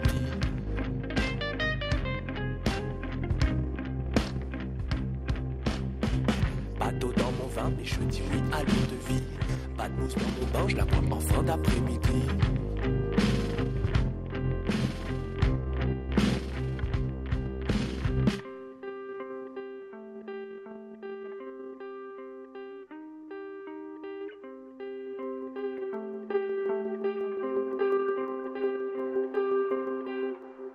El modernísimo.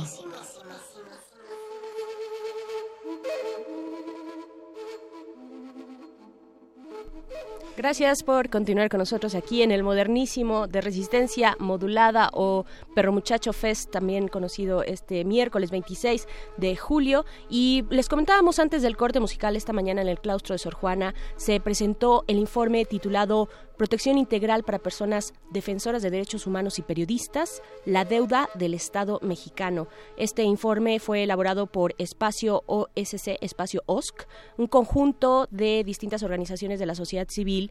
Y precisamente esta noche tenemos a Víctor Martínez en la línea. Él es abogado de Propuesta Cívica. Propuesta Cívica forma parte de este frente Espacio OSC. Así es que, Víctor, muchas gracias y bienvenido. ¿Cómo te encuentras? Hola, muchísimas gracias por el espacio. Yo muy bien, muchísimas gracias a ustedes. Pues muy bien también, pues queriendo saber qué es lo que presentaron esta mañana, pero sobre todo y antes de, para mayor conocimiento de nuestra audiencia, que nos cuentes qué es esto de Espacio OSC, Espacio OSC. Sé que es un conjunto de organizaciones de la sociedad civil. ¿Quiénes están integrando este frente y por qué deciden reunirse en algún punto?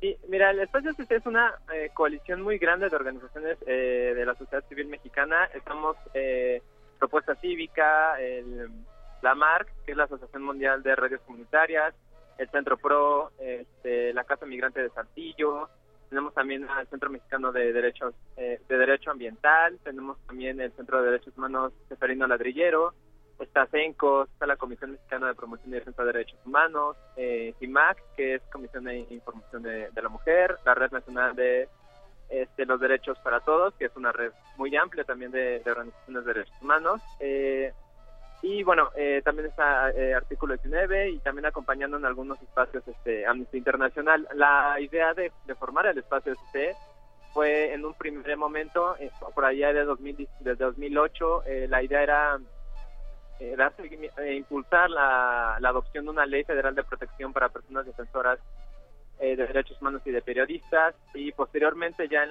la adopción en 2012 de esta ley, cuando entró en vigor, se decidió continuar con los esfuerzos, continuar con el monitoreo del mecanismo para valorar efectivamente si la ley va a ser implementada de manera adecuada o como se había pensado, y también ahorita en estos momentos estamos como en un enfoque ya de no solamente monitorear el mecanismo de protección, sino también algo mucho más amplio, ¿no? Que es como lo que estamos tratando de detallar en este tercer diagnóstico, que es la búsqueda de una política pública integral para la protección de personas defensoras y de periodistas aquí en México. ¿Por qué? ¿Qué es lo que está pasando con el mecanismo? Que es precisamente el informe que ustedes lanzan esta mañana de miércoles, ahí en el claustro de Sor Juana. ¿Cuál es el balance o el análisis que hacen este conjunto de organizaciones frente a este mecanismo y en qué no está funcionando? ¿O dónde están? ¿Por qué tanta insistencia en regresar a un mecanismo que, según los defensores y defensoras, no les está funcionando del todo? Aquí, sí, para puntualizar, creo que el mecanismo de protección es, de acuerdo a la ley federal, se encuentra dividido en dos grandes, podremos llamarlo como acciones. Está el lado preventivo y el lado de protección. Y el del lado de protección es donde más se ha enfocado. Se ha enfocado en protección física. Normalmente no viene acompañado de un factor de respuesta bastante reactivo frente a casos. Cuando ya está la agresión o cuando la persona defensora ya fue agredida, hostigada, detenida, secuestrada, pues ya entra el mecanismo a subsanar tal vez o a tratar de aminorar el riesgo con medidas de protección, pues, con infraestructura, con botones de pánico, etcétera, pero es estos últimos años, todos estos años de implementación del mecanismo solamente está dedicado como a esa parte, y en el último año apenas se echó a andar lo que llamamos nosotros como tercera unidad, que es la unidad de análisis, de prevención y de seguimiento de las medidas. Esta unidad es la encargada de velar por la parte de prevención, que es la parte que ahorita nosotros desde sociedad civil estamos viendo como con más urgencia. Aquí lo más importante, y creo que esto es como parte del contexto mexicano para ejercer la defensa de derechos humanos y periodismo, es que existen agresiones muy fuertes que deberían de ser prevenidas, o sea, se deben de atacar la raíz de la violencia hacia estas dos poblaciones. Y esto también va de la mano con una parte de garantizar el ejercicio de ambos derechos, ¿no? Claro, ¿y por qué no se está llevando esta primera parte? Pues que sería una parte sin duda más lógica antes de llegar a la agresión directa, esta parte más integral de prevenir. ¿Dónde está la falla? ¿Por qué no se está llevando a cabo? Porque además fue uno de los temas que sonaron en esta presentación por la mañana en el claustro de Sor Juana. Claro. Durante la presentación del claustro de Sor Juana, algo muy importante ahí fue la participación de las personas que ya son beneficiarias del mecanismo, ¿no? Sí. Y esto es como fundamental. ¿Por qué? Porque al final de cuentas ellos son los que tienen la viva voz de cómo funciona el mecanismo y de las razones por las cuales continúan en el mecanismo, ¿no? Inclusive a partir desde 2012 y aún continúan en algunos casos. Ya en los 2017 tienen el mecanismo, eso es como inconcebible. Y la parte importante aquí es de que precisamente parece que el Estado mexicano tiene una voluntad bastante sesgada, o sea, cree que las autoridades creen en su mayoría que solamente atender con medidas de protección física de manera reactiva y continuar con las medidas hasta que, no sé, hasta que se acaban con dinero, es como la manera más adecuada, ¿no? pero nunca se había explorado, y esto es como algo que parece como nuevo, la parte de prevención, ¿no? Sí. Es parte como de una política bastante extraña que nosotros hemos notado desde sociedad civil, ¿no? Y hay que decir también que precisamente estuvo como parte del gobierno federal, estuvo ahí Roberto Campa, el subsecretario de Derechos Humanos de la CEGOP. ¿Qué opinan respecto a su participación, respecto a este mensaje que dio ahí en este evento de la mañana? Sí, el mensaje de secretario me parece que hay que valorar, y sí resaltamos desde el espacio como el esfuerzo que hizo el secretario de presentarse, sí, y también presentarse, ¿no? Pero, y el discurso que dio pues fue bastante institucional, ¿no? Al final de cuentas, en resumidas cuentas, como sabemos que tenemos las fallas, pero estamos tratando de cambiarlo, o tratando de responder de manera adecuada. Ya tenemos la tercera unidad, estamos tratando de impulsarla, etcétera, etcétera. Entonces, vamos, hay una parte como muy interesante y que creo que se rescató con la participación del académico que viene del claustro, ahorita no recuerdo su nombre, pero que él mismo decía, es que parece que hay como Iván García Gárate, creo. ¿Dónde? Iván García Gárate, creo, ¿no? Así es. Ajá. Iván García, que él decía que existe como una doble voluntad por parte del Estado, ¿no? Por un lado, sí, hay gente que trata de realizar la protección, de garantizar el ejercicio periodístico de las personas defensoras, pero por otro lado existen fuerzas, ¿no?, que tratan de seguirlas agrediendo, seguirlas criminalizando, seguirlas hostigando, y dentro del mecanismo de protección eso también se ve reflejado, ¿no? Podemos decir que tanto Roberto Campa como también Patricia Corchero y algunos también de otros funcionarios del mecanismo tienen la voluntad, ¿no?, de continuarlo, pero al parecer por la propia dinámica de la administración pública en México, como que parece que existen como retrocesos al interior del mecanismo que no permiten que esto continúe fluyendo, ¿no? Entonces, pues, bueno, eso es más o menos como las impresiones, ¿no? Por supuesto. En general. Claro. Campa por ahí hacía hace no mucho una reflexión que decía algo así como que no es el momento más violento para los periodistas en México. Él dice que la violencia contra los periodistas inicia desde los sexenios panistas. Se hizo un análisis en torno a la relación de los ataques contra periodistas y los defensores de derechos humanos. Sí. Aquí creo que cabe destacar que, aunque no sea, vamos, creo que la impresión de este argumento de Campa creo que es bastante desafortunado en realidad, porque sí. Si lo tomamos en consideración, tal vez, vamos, no estoy negando que en los sexenios panistas no haya existido violencia en contra de periodistas o violencia en contra de personas defensoras. Obviamente existió, y esto de seguro no es un fenómeno exclusivo de los sexenios panistas, esto viene desde atrás. O sea, vamos, no es exclusivo del tipo de políticos que están en el poder, ¿no? En realidad viene de un fenómeno mucho más atrás, pero en el sexenio de Enrique Peña Nieto han habido muchas más agresiones hacia personas defensoras de derechos humanos y hacia periodistas. Tan solo en 2017, vamos, el número de muertes de periodistas, eso es bastante alarmante, ¿no? Y ni siquiera hemos llegado, apenas llegamos a la mitad del año, llevamos como con 7 casos, ¿no? Claro, entonces, y son...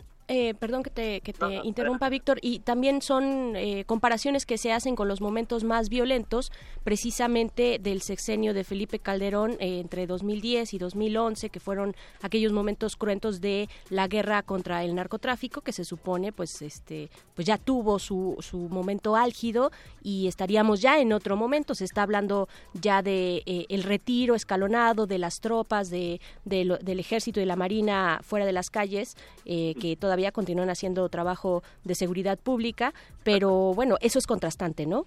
Claro. Además, creo que el decir que estamos disminuyendo, ¿no?, que hubo un punto álgido, es cierto. O sea, es cierto que en el sexenio de Felipe Calderón hubo un despunte de violencia, pero al parecer como que ese despunte de violencia no ha disminuido tanto, ¿no? Y ahorita con esto de la ley de seguridad interior, sé que estoy metiendo temas que tal vez no tengan, que parece que no tengan como mucho que ver, pero en realidad son muy, muy, muy vinculados a la defensa de derechos humanos y el periodismo. La presencia de militares, la presencia de militares realizando funciones que deberían de corresponderle a la policía civil es bastante alarmante, ¿no? Porque al final de cuentas ellos... o sea, está muy documentado por parte de sociedad civil, también por parte de medios de comunicación y periodismo de investigación, que existen graves violaciones a derechos humanos donde de una manera u otra, tal vez no de manera directa, pero sí bajo tolerancia o existencia, existe participación de de elementos del Ejército de Marina. No en todos los contextos, obviamente también eso hay que verlo de manera como muy particular, ¿no? Sí, pero claro, no es todo el país ni todos los municipios, ¿no? Exactamente. Uh-huh. Y esa violencia va continuando y no ha disminuido, y el problema es que igual que en el mecanismo de protección se está atendiendo como de manera reactiva, ¿no? Como igual como una lógica de vamos a golpear al crimen organizado, pero no, en realidad no vamos a ver como el lado preventivo, cuáles son las raíces que crean el crimen organizado, ¿no?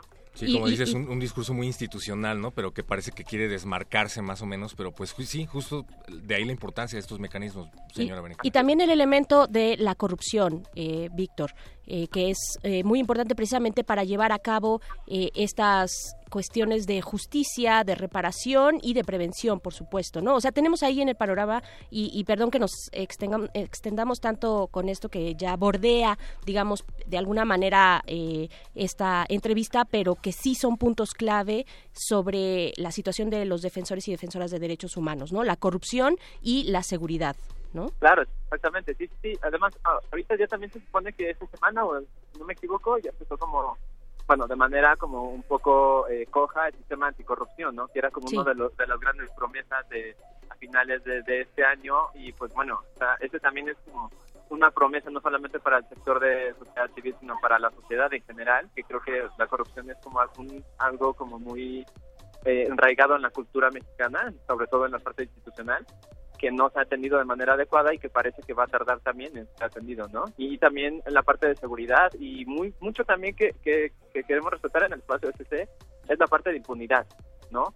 La parte de impunidad, claro, en los casos de las agresiones de periodistas y de personas defensoras es casi del 98%, ya algunas veces nos hemos atrevido a decir que ya es del 100%, pero bueno, o sea, hay como mini logros, ¿no? Pero en realidad son muy ofuscados, ¿no? O sea, son contados esos casos y en realidad no son los casos sobre graves violaciones a derechos humanos, ¿no? O sea, ¿cuántos casos de asesinatos contra periodistas, de asesinatos de personas defensoras han sido esclarecidos, de desapariciones? O sea, esos son graves casos que no se han atendido de manera adecuada, que siguen a la impunidad y que aunque las agresiones menores están atendidas por el mecanismo de protección, como amenazas, agresiones físicas, etcétera, si no hay una investigación adecuada, si no hay una responsabilidad por parte del Estado y un compromiso verdadero para llevar a los culpables, a los responsables de esas agresiones, tanto intelectuales como materiales, porque si los intelectuales siguen libres, bueno, van a seguir perpetrando este tipo de agresiones. Por supuesto. Vamos, si no está este tipo de política integral, que era lo que estábamos tratando de resaltar, eso que es la deuda con el Estado, con los periodistas y las personas defensoras, pues el mecanismo se va a ver rebasado, o sea, va a haber un momento inclusive en el cual ya no va a tener los recursos para poder continuar manteniendo a las personas beneficiarias que están desde 2012 y que debido a su situación de riesgo no han podido salir del mecanismo, ¿no? O sea, las medidas se piensan de manera temporal, pero desafortunadamente en el contexto mexicano la temporalidad es prácticamente como una horita, ¿no? Una horita muy prolongado, ¿no? Sí, estamos en un punto, creo, muy complicado, Víctor Martínez, de Propuesta Cívica. Estamos, sí, en un punto complicado donde pareciera o de pronto puede llegar a... podemos tener la impresión de que el Estado mexicano se está quedando sin... se está quedando demasiado corto, más allá de todo este contexto de impunidad y de corrupción que ahora tú mencionas. Además, de verdad que el fenómeno de la violencia es tan grande, tan extendido y tan encimado uno sobre otro, momentos violentos en nuestro país, que pareciera que se queda corto, ¿no? Sí, efectivamente, es que el problema aquí de continuar con la llamada guerra contra el narcotráfico es precisamente el gasto excesivo, la militarización del propio país, y también la militarización, inclusive, si no mal recuerdo, altos funcionarios de la Sedena salieron a decir, nosotros no estamos preparados para este tipo de acciones, a nosotros no nos entrenaron para este tipo de acciones. Claro, ¿no? El mismo general Cienfuegos lo dijo a finales del año pasado, ¿no? Ajá, que ni siquiera ellos quieren regresar, pues, a los cuarteles, en lugar de, o sea, prefieren eso a afrontar una denuncia de violaciones de derechos humanos, porque, pues, efectivamente no están entrenados para eso, ¿no? Exactamente, y de ahí también parte mucho el contexto para personas defensoras y periodistas. O sea, a final de cuentas, esta militarización, la denuncia de la militarización y de los abusos, también va de la mano con agresiones por parte de Sedena, por parte de Marina, en diversos contextos y teniendo también sus diversos matices, no podemos generalizarlo, pero sí hay casos muy marcados, muy documentados, donde estos actores también están actuando en contra de la defensa de derechos humanos y en contra de los periodistas, sobre todo en campañas de estigmatización contra las personas que acompañan casos de tortura, inclusive con las víctimas o inclusive también con las personas desaparecidas, ¿no? Entonces, este tipo de militarización del país afecta a todos y afecta también a los índices de seguridad y en los índices también de violaciones hacia personas defensoras y periodistas, que al final de cuentas son actores que deberían de estar impulsando, que más bien tienen la obligación y el deber, ¿no?, de impulsar el Estado democrático de derecho, lo cual no es una acción en contra del Estado, al contrario, ¿no? Claro. Se debería entender. Pero bueno. Por supuesto. Claro, Víctor Martínez de este espacio OSC, también de Propuesta Cívica, pues yo te agradezco mucho esta entrevista, pero también agradezco a todas estas organizaciones que se coordinan y entregan este informe el día de hoy. Lo entregaron por la mañana, como decíamos, en el claustro de Sor Juana. Siempre se aplaude y se agradece ese esfuerzo de seguir, a pesar de que pues es un panorama complicado. Uh-huh. Pues muchísimas gracias, Víctor Martínez. No, gracias a ustedes.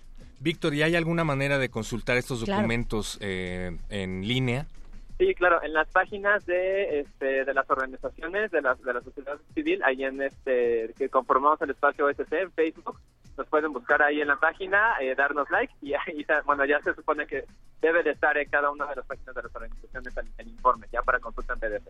Claro que sí, y también en nuestras redes, @elmodernísimo, ahí en este momento les estamos posteando el informe completo para que lo puedan revisar. Pues muchísimas gracias, Víctor Martínez. No, gracias a ustedes por el espacio. Seguimos en El Modernísimo, escuchemos Anomaly de Princess Nokia y continuamos en Resistencia Modulada. El Modernísimo. I've been having these weird thoughts lately. Like, is any of this for real or not?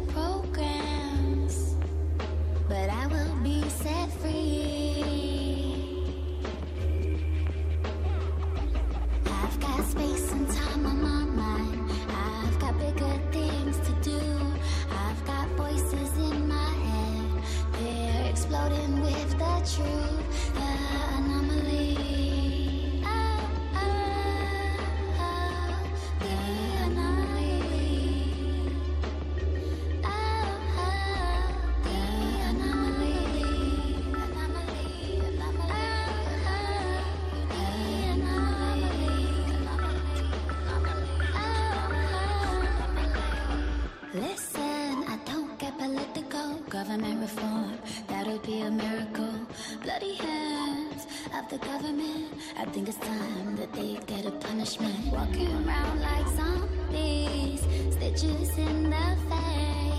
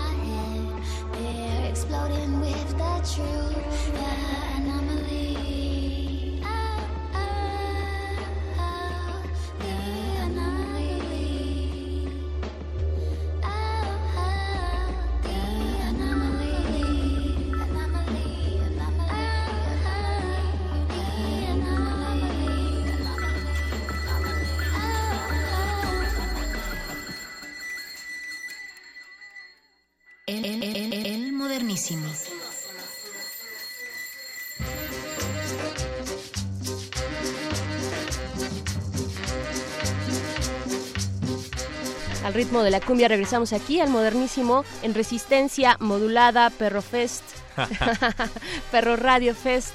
Seguimos aquí en nuestras redes sociales también, pero muchacho. Esta radio la hacemos todos, señora Berenjena, efectivamente. Recuerden, Facebook, Resistencia Modulada, Twitter, @Rmodulada, @El Modernísimo también. Queremos que nos digan ustedes qué piensan acerca de todo este panorama, este momento de la historia que nos está tocando vivir y que en realidad no es tan diferente de muchos otros momentos de la historia. Un número de WhatsApp es el 55 47 76 90 81, 47 76 90 81. Vamos a estar recibiendo sus mensajes, pero antes, señora Berenjena, ya tenemos a nuestro siguiente invitado en la línea. Así es, y es que otro de los balances necesarios, ya hablábamos de derechos humanos a esta mitad, iniciando la segunda mitad del 2017, pues otro de los balances es el electoral, porque pues como sabemos fue un año de elecciones importantes, Coahuila, Domex, Nayarit, y hay un ambiente todavía, se mantiene este ambiente de frustración, surgen evidencias de que la corrupción sigue arraigada y que la autoridad electoral no ha garantizado del todo elecciones transparentes, y que tampoco parece estar a la altura del reto del siguiente año, del 2018, y eso es bastante, terrible, aterrador. Pues, ¿no? Es complicado. Y que tampoco parece interesarles, ¿no? Además. Y parecía que no, que están, y bueno, para hablar de todo esto, vamos ya de una vez a presentar a nuestro invitado de esta noche. Él es Arturo Espinosa Silis, él es especialista en Derecho Constitucional y Electoral también, es profesor de la UNAM y también director de Estrategia Electoral, que es un laboratorio de análisis y reflexión sobre temas electorales y transparencia. Bienvenido, Arturo, ¿cómo estás? Hola, ¿cómo están? Berenice, Perro, ¿cómo están? Buenas noches. Pues muy bien, muchas gracias, y pues ansiosos de que nos comentes cómo va este proceso electoral que se quedó pues ya hace un mes atrás, digamos, en la parte de los comicios como tal, pero que siguen abiertos. Hay procesos electorales todavía abiertos y un contexto complicado. ¿En qué punto nos encontramos de este proceso electoral, Arturo? Sí, claro, mira, definitivamente los procesos de 2017 no han concluido. Estamos ahorita en la parte de las impugnaciones, digamos.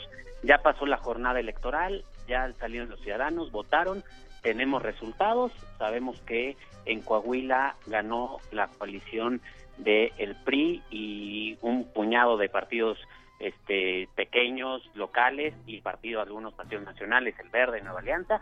Sabemos que en el Estado de México también ganó el PRI con los partidos con los que se coaligó. En Nayarit ganó la oposición, ahí hubo alternancia, y bueno, en Veracruz también sabemos que aunque no hubo elecciones para gobernador, también hubo alternancia importante en varios ayuntamientos, sobre todo los más relevantes. ¿Ahorita en qué parte estamos? Creo que ahorita estamos en dos frentes muy importantes. Por un lado, las elecciones se impugnaron, las elecciones de gobernador en Coahuila y en el Estado de México se impugnaron por parte de quienes quedaron en segundo lugar, en el caso de Coahuila por parte del PAN, en el caso del Estado de México por parte de Morena. Están ahorita en los tribunales locales conociendo esas impugnaciones, pero paralelamente también estamos en etapa de conocer los resultados de la fiscalización. ¿Qué quiere decir la fiscalización? ¿Cuánto gastaron los candidatos y cómo gastaron los candidatos? Tienen los candidatos un tope de gastos de campaña, es decir, un límite máximo de gastos, en el cual en el Estado de México era alrededor de 250 millones de pesos, pero en Coahuila era cerca de 19 millones de pesos. El INE, posterior a la jornada electoral, tiene que revisar justamente ese gasto, cuánto gastaron, cómo gastaron, y determinar si se ajustaron a estos límites. Hace unas semanas el INE resolvió eso y determinó que en el Estado de México sí se ajustaron esos límites. La verdad es que no era difícil, el tope de gastos de campaña es altísimo. La elección del Estado de México es más cara que elecciones presidenciales en prácticamente la mayoría de los países de América Latina, ¿no? Entonces, con ese tope era muy difícil que se pasara. Pero en cambio en Coahuila estamos ahorita en la controversia porque el INE sí determinó que los candidatos, los dos, el candidato ganador Riquelme, pero también en segundo lugar Anaya, se rebasaron el tope de gastos de campaña. ¿Y qué ocurre, Arturo, cuando eso sucede, cuando el INE anuncia que se rebasan los topes de campaña? ¿Qué procede? Porque pues muchos están criticando, algunos actores políticos, Delfina, también este movimiento ahora con Álvarez y Casa, insisten en que el INE no está llevando a cabo pues sus capacidades, digamos, a una parte más límite, ¿no? Claro, mira, aquí el gasto es muy difícil de determinar. ¿Por qué? Porque el INE lo que cuantifica es todo el gasto que es visible, digamos, no solo el gasto que es un gasto, lo que se factura, lo que pasa a través de las cuentas de banco, eso es cuantificable. También lo que es visible, los espectaculares, las bardas pintadas, la propaganda que se entrega. Pero hay una economía electoral que no es visible, aquella economía electoral que se maneja por abajo del agua, que se maneja en efectivo, que son los pagos que se hacen a los operadores políticos, el dinero que se entrega a la gente y bueno, aquellos otros servicios que probablemente se contratan, pero que no hay ningún rastro de esta contratación porque son servicios pagados en efectivo, son servicios en los que no hay facturación, es simplemente un acuerdo, y aún así, y esa es la parte en la que al INE le cuesta mucho trabajo fiscalizar. La fiscalización funciona un poco a partir de dos situaciones. Primero es lo que los partidos te reportan que están gastando, y después es lo que el INE en sus propios monitoreos advierte que gastaron. Ahí es donde el INE tiene que hacer un cruce. En algunas ocasiones los partidos de oposición pueden ayudar presentando una queja, una denuncia, diciendo yo además detecté estos gastos, y el INE tiene que hacer un cruce. El partido me reportó que gastó tanto, yo detecté esto, ¿es igual o no es igual? ¿Hay más o hay menos? Y además, este otro partido detectó estos gastos. Esto también se vuelve muy complicado porque hay que ver si esos gastos efectivamente se hicieron. O sea, ya es una cuestión de prueba, ¿no? Si tú estás diciendo que gastó en esto y esto y esto, ¿cómo acreditas que sí gastó en eso? Porque es una situación que no te reportó y que a lo mejor el INE tampoco lo tenía detectado. Y esa es la parte que se complica. Esa es la parte en donde el INE me parece que tiene, además, es una fiscalización que va contra reloj. Aquí hay que decirlo, el INE se toma 60 días para fiscalizar estas campañas que son un monstruo.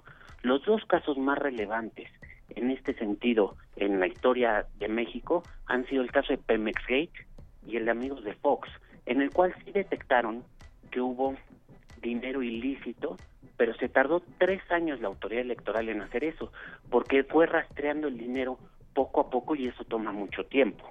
Entonces, aquí es donde es el gran reto que tiene el INE. ¿Y qué pasa después? O sea, una vez que el INE sale y dice hay rebase de topes de campaña, también Lorenzo Córdoba hablaba de, a partir de la reforma del 2014, hay una causal de nulidad, que esto también es algo que está dentro del debate de una manera bastante pues fuerte. Algunos actores piden que se anule, que le piden al INE y el INE responde, pues no está en mis facultades, está el tribunal. ¿Qué es lo que pasa ahí? Exactamente, mira, este tema es complicado porque además es un tema nuevo. Efectivamente, hay una causal de nulidad en la Constitución que dice que quien rebase los topes de gastos de campaña por más del 5%, y si la elección, una elección cerrada en la que la diferencia entre el primero y segundo lugar fue menor al 5%, la elección se debe de anular. Ahora, esto no es tan sencillo, no es simplemente como ocurre ahorita en Coahuila, que el INE dice hubo rebase de topes de gastos de campaña y la elección se anula. Esto tiene que pasar por la autoridad electoral. En principio, aquí son dos cuestiones. Por ejemplo, el PRI ayer anunció que impugnó este dictamen del INE en el cual se determinaba que había rebase de topes de gastos de campaña. Eso es uno, lo que el PRI va a buscar ahí directamente ante la Sala Superior del Tribunal Electoral es que no hay gastos, lo que está diciendo es hay gastos que me están atribuyendo que yo no hice, uh-huh, y con eso dejo de rebasar el tope de gastos de campaña. Claro. Pero ahí lo que está impugnando es directamente el dictamen de fiscalización del INE. Por otro lado, el tribunal local en Coahuila tiene ahorita la impugnación de los resultados de la elección, en donde se determina que se hacen valer diferentes causales de irregularidades, y entre una de ellas Entre una de ellas es que hubo rebase de topes de gastos de campaña. Ahorita con este dictamen que emitió el INE, el tribunal local ya tiene la prueba con la cual se acredita ese rebase de topes de gastos de campaña. Claro, hay que ver si la sala superior del Tribunal Electoral del Poder Judicial de la Federación confirma ese dictamen. Claro. Y primero, entonces vas en dos vías. Por un lado, la cuestión de fiscalización vas directamente, se impugna directamente ante la Sala Superior del Tribunal Electoral. Y por el otro lado, para la nulidad de la elección, primero tiene que resolver el Tribunal Local, y ya después de que resuelva el Tribunal Local, puede pasar a la Sala Superior del Tribunal Electoral del Poder Judicial de la Federación. ¿Y cuándo se resuelve esto? Pues no hay plazos ciertos. Okay. El único plazo cierto que tenemos es la toma de posesión de quien vaya a ser el próximo gobernador, si es que hay, que es el 1 de diciembre. Entonces, todo esto tiene que resolverse antes del 1 de diciembre, lo que implica que aún hay mucho camino por recorrer. Estimado Arturo Espinosa, ya para cerrar, porque se nos acaba el tiempo, ¿cómo ves la proyección así muy rápido y sobre todo por parte del INE, que es el árbitro, cuya credibilidad pues está en un momento muy crítico? ¿Cómo ves esta proyección y las iniciativas que está recuperando el mismo INE? Pienso en esto de cancha pareja, pensando ya en el 2018. Sí, mira, yo creo que el INE tiene un reto muy grande, porque además 2018 son unas elecciones históricas por el tamaño. 30 entidades federativas van a comicios locales, más aparte los comicios federales. Y el INE es el que debe de observar, manejar, es la autoridad rectora en esto. Y además, la otra parte que va en conjunto con estos lineamientos de cancha pareja es hay que controlar el comportamiento de los actores políticos. Que aquí no hay que olvidar que lo que está en juego no es nada más que la lucha por el poder en el gobierno, el poder político, y eso hace que en México el comportamiento no sea el adecuado. Muchas veces siempre buscan la manera de darle la vuelta a la ley, siempre buscan la manera de hacer algún tipo de trampa, y eso lo hace muy complicado para la autoridad electoral. Entonces sí creo que el INE tiene retos muy importantes. Además, no hay que olvidar, yo he sido muy insistente en esto, que la elección del 2018 lleva un elemento muy especial que no habíamos visto antes, que es la reelección. Y eso también sí, es un elemento que le va a poner una cierta complejidad y que hace que la autoridad electoral tenga que enfrentar retos mayores para los cuales habrá que ver que está preparada. Claro. Yo creería en principio que sí, pero bueno, todavía falta mucho por ver y mucho por hacer. Y bueno, Arturo Espinosa, hablando también de esta parte que mencionas de la reelección, pues yo te quiero pedir que más adelante, en algún otro momento, ya cuando estemos mucho más cercanos a ese momento del 2018, pues nos compartas también tu reflexión al respecto sobre esta reelección en nuestro país, algo inédito y nuevo. Pues muchas gracias por el momento, por estos comentarios y esta reflexión, Arturo Espinosa Silis. Muchísimas gracias a ustedes y con muchísimo gusto. Gracias, Arturo, especialista en Derecho Constitucional y Electoral, profesor de la Universidad Nacional Autónoma de México, y busquen la página de Estrategia Electoral, el Laboratorio de Análisis y Reflexión justamente sobre estos temas electorales y de transparencia. Señora Berenjena, se viene el tiempo encima, pero no queremos dejarlos con este trago amargo. Para eso es la selección musical del modernismo. Exacto, para eso está diseñada específicamente, para quitarnos, para pasarnos un poco, como quieran poner, para nivelar los chakras, para nivelar el pH también de esta acidez de nuestra realidad nacional. Y nos vamos a ir efectivamente, perro muchacho, pero antes le agradezco a toda la producción que está del otro lado, ahí al pie del cañón, siempre aguantando con un estómago fuerte los temas del modernísimo, y por supuesto también a todos y todas y todos ustedes allá afuera del otro lado de la bocina, y a ti, perro muchacho, por estar aquí en este que estudia el Perro Muchacho Fest. No es broma, lo vamos a organizar más adelante.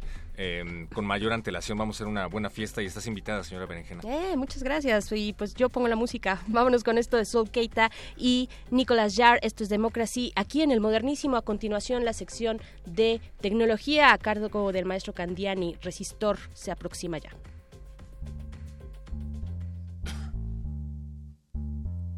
Sweating Coltrane and Schubert, Lee R.C. Swede. His mind blown like sugar in a rain.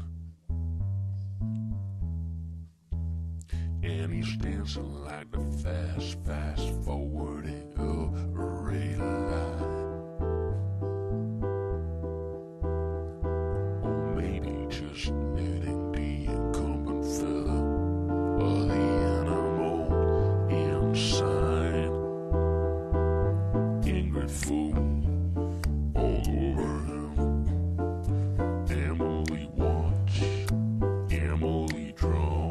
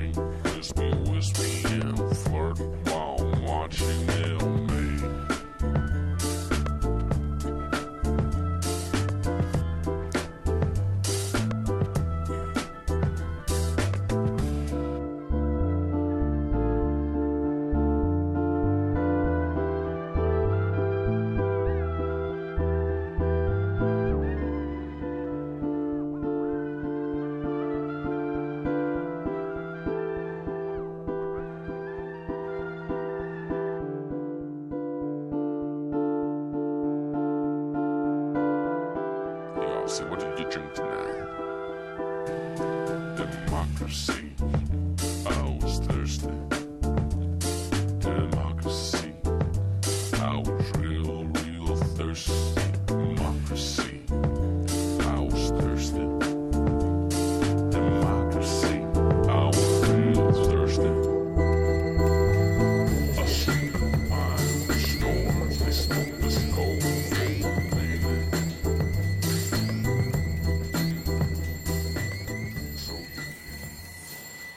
Última página del fanzine. Pero mientras el futuro esté desigualmente repartido, buscaremos llegar a él. El modernísimo.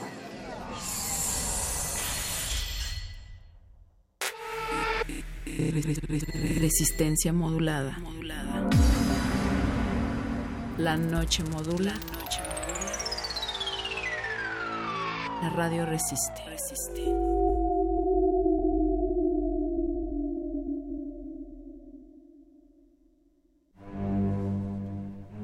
Una orquesta en la cocina. Cuarteto de cuerdas en el auto. Y un violonchelo solista sentado en el sillón favorito de la sala. Orquesta Filarmónica de la UNAM. Desde la sala Nezahualcóyotl. Escucha los conciertos los domingos al mediodía. Desde la comodidad de tu casa. 96.1 FM. Radio UNAM. Una inmersión a los espacios arquitectónicos emblemáticos del país es lo que ofrece la muestra Cándida Hofer en México, conformada por una selección de 38 fotografías con imágenes del Teatro Degollado, el Hospicio Cabañas de Guadalajara, el Teatro Juárez de Guanajuato, el Palacio de Bellas Artes, la Biblioteca Vasconcelos, la Catedral Metropolitana. Cándida Hofer en México se puede visitar en el antiguo Colegio de San Ildefonso, Centro Histórico de la Ciudad de México.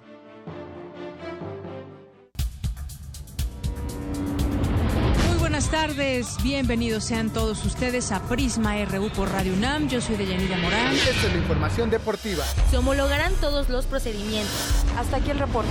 Zarpazo RU. Prisma RU de lunes a viernes. De 1 a 3 de la tarde. Por el 96.1 de Radio UNAM. La fiesta terminó, pero la celebración continúa. Si quieres revivir la interpretación sonora que se vivió en la sala Julián Carrillo, no te pierdas la retransmisión del radioteatro XEUM, Viaje Mágico y Radiofónico. Viernes 7 de julio, 15:30 horas, y sábado 29 de julio, 17 horas, por el 96.1 de FM. Radio UNAM. Experiencia sonora. Resistencia modulada.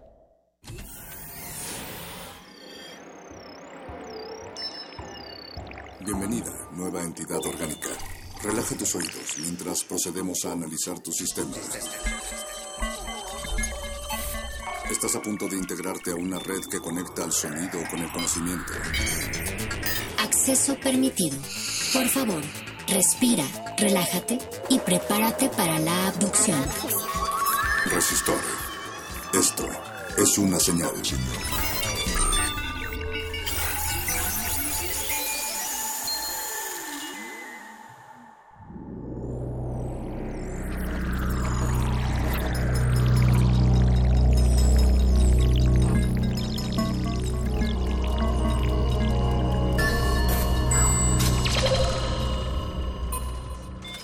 Ingresar código de emisión 260717R129. Acceso permitido.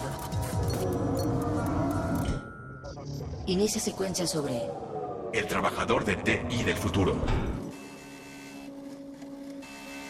Las tecnologías de la información cobran mayor fuerza cada día y con ello se genera una demanda sin precedentes de trabajadores que cubran ciertos perfiles. El trabajador de TI del futuro.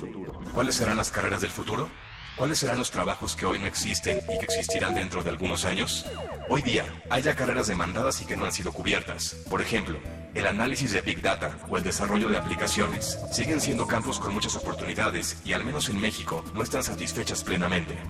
Cada año, se incrementa la oferta académica en los niveles de licenciatura y posgrado, ya que todo el tiempo se crean nuevas disciplinas para atender las nuevas problemáticas. ¿Estamos listos en México para los trabajos del futuro?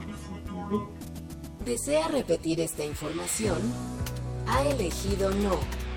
Comenzamos. Resistor. Esto es una señal.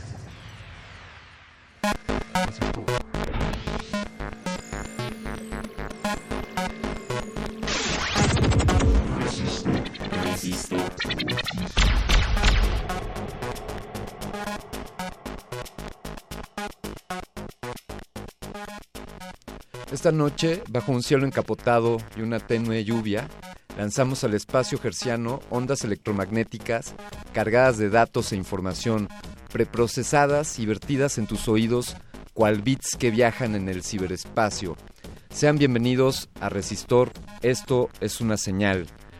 Esta noche me acompaña mi querido amigo fiel, siempre, el perro muchacho. Buenas noches, perro muchacho. ¿Cómo estás, Alberto Candiani? Eso me gustó cómo presentaste el aire. Yo le conozco como estar al aire nada más, pero es más complicado que eso, ¿no? En realidad. Un poquito más, esto que sale de nuestras bocas, nuestras voces que se convierten en ondas electromagnéticas y se transmiten por el éter hasta llegar a un receptor que decodifica esta señal y las convierte de nuevo en sonido gracias a unas bocinas. Y después tus tímpanos captan esta emisión sonora y así llegamos hasta tu cerebro y agradecemos que abras tus oídos para permitirnos llegar hasta ahí, hasta lo más recóndito de tus ideas, que permitas que Resistor contribuya al incrementar el conocimiento de esta sociedad que está ávida, sedienta de conocimiento. Y de tecnología además, ¿no? Así es, la tecnología que pues es parte inalienable de la humanidad.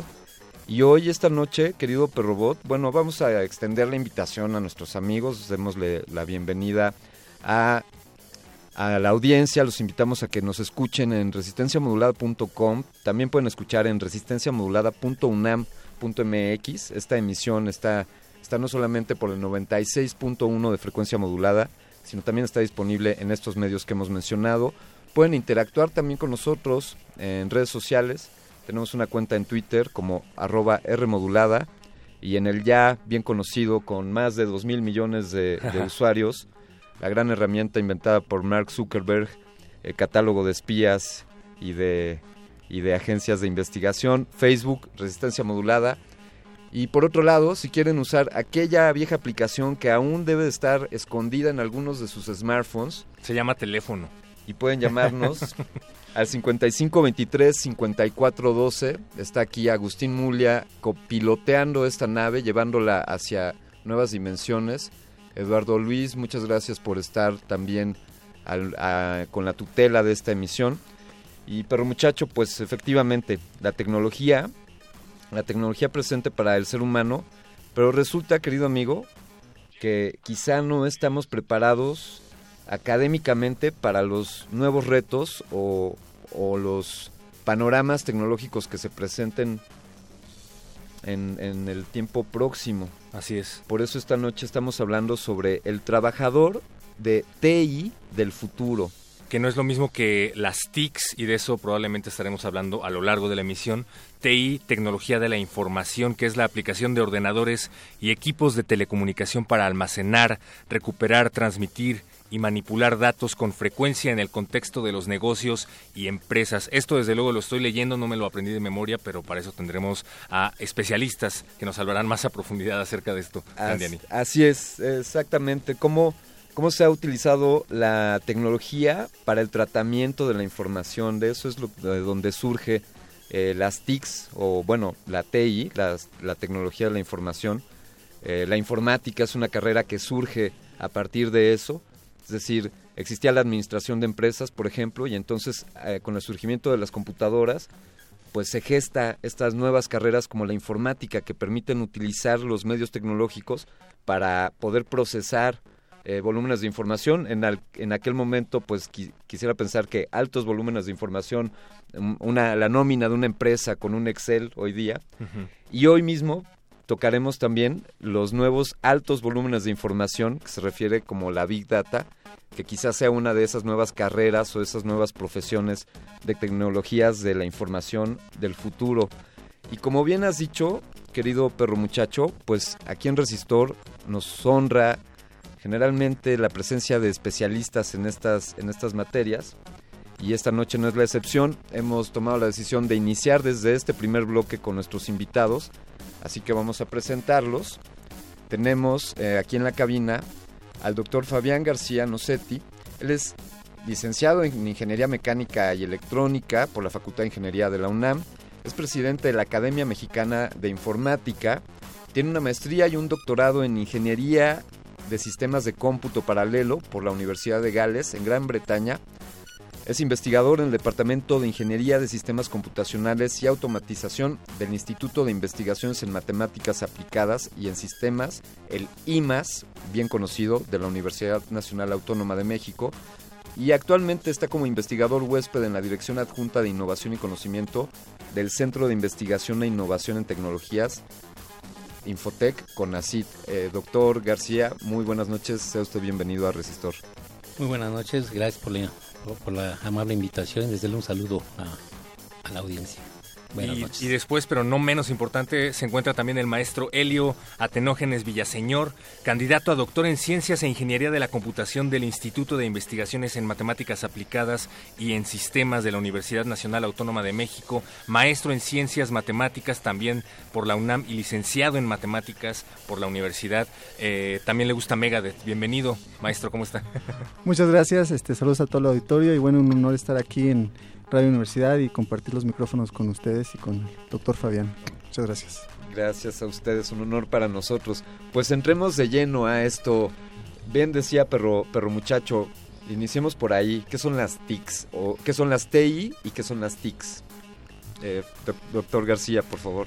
Bueno, las TICs son las tecnologías de la información y la comunicación y es realmente pues todo lo relacionado con las tecnologías que tienen que ver con el trabajo que hacemos día a día de computación, pero también de comunicaciones.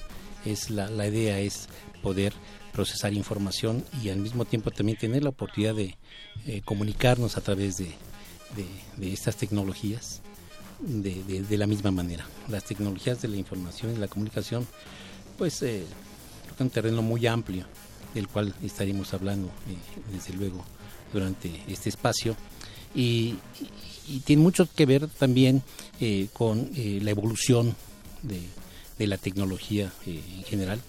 Es un terreno que es muy dinámico, muy, muy cambiante y precisamente cuando lo asociamos a las carreras o las actividades que tienen que ver con las tecnologías de la información y la comunicación tenemos que estar muy conscientes de que la tecnología cambia y que lo que estamos desarrollando en este momento no necesariamente va a ser útil en los próximos tiempos.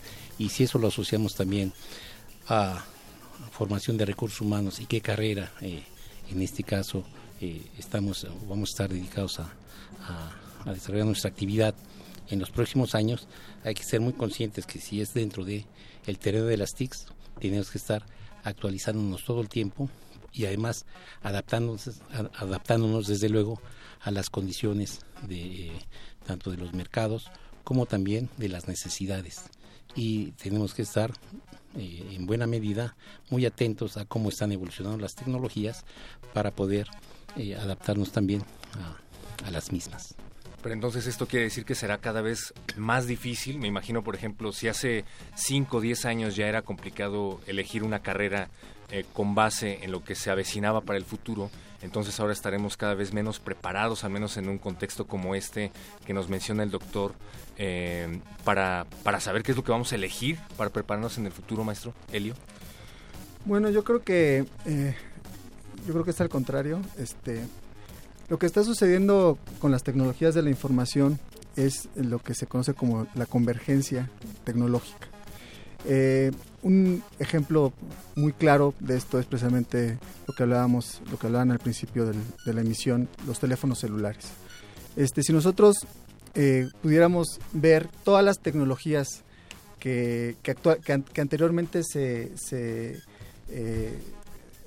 eran distintos dispositivos y que ahora se tienen en un teléfono celular, por ejemplo, calculadora, bloc de notas, teléfono, ¿no? Plantas contra zombies, videojuegos, ¿no? Walkman, ¿no? O sea, es impresionante, inclusive efectos para guitarra, ¿no? Eléctrica, ya los puedes tener en tu celular, ¿no? Es impresionante la cantidad de tecnologías, ¿no? Que ya están, que convergieron en el teléfono celular, ¿no? Entonces, ¿qué quiere decir esto? Que de alguna manera, pues los procesos de desarrollo tecnológico están convergiendo a esto, a las TIC, ¿no? Y pues de alguna manera esa es la guía, esa es la pista que podemos seguir para las carreras del futuro. Esa convergencia ya es irreversible, ¿no? Ya ya no vamos a volver al pasado y ahora tener radios y tener calculadoras y tener, ¿no? máquinas de escribir, ¿no? Ya convergieron las tecnologías y entonces ya están de alguna manera unificadas, y esa es la guía y esa es la pista que hay que seguir. Entonces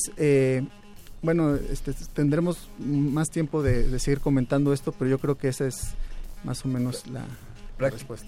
Prácticamente podríamos decir, doctor García, que quien está interesado en desempeñarse en los ámbitos de tecnologías de la información y comunicaciones, tiene que ser prácticamente un visionario de poder adivinar el futuro. Bueno, con esta guía que nos habla Elio, tenemos ya un norte, pero hay que retar a la imaginación para visualizar esas nuevas retos que existirán en el futuro. Sí, desde luego, y además esa tendencia a especializarnos en una área en particular también va cambiando. En este terreno de las TICs yo estoy convencido que realmente el perfil de las nuevas carreras asociadas a la misma es un perfil mucho más horizontal, en donde es importante conocer diferentes ámbitos, diferentes disciplinas, y hacer que de alguna manera converjan estas disciplinas. Desde luego que en el futuro próximo van a aparecer nuevas carreras que actualmente no existen, y un reto importante. ¿Cómo cuáles? Sí, desde luego, un reto importante de los futuros profesionistas es poder identificar hacia dónde se están moviendo estas tendencias, y por ejemplo qué tipo de carreras se van a aparecer próximamente. Bueno, pues ya se mencionaba anteriormente, lo mencionaba Elio, lo mencionaba inicialmente, por ejemplo el tema de Big Data está relacionado con la ciencia de datos, la posibilidad de poder adquirir, procesar, visualizar grandes volúmenes de información, y para eso se necesita una convergencia de las matemáticas, las más aplicadas, la estadística, la computación y las áreas de dominio asociadas con las aplicaciones específicas, que son prácticamente todas las áreas de actividad. Y sí es muy importante que estas nuevas carreras que se van a ir desarrollando, pues tienen que ver mucho con el tema de ciencia de datos, Y aunado al tema de ciencia de datos, un tema muy importante que está muy presente en todo este campo es el terreno de la inteligencia artificial.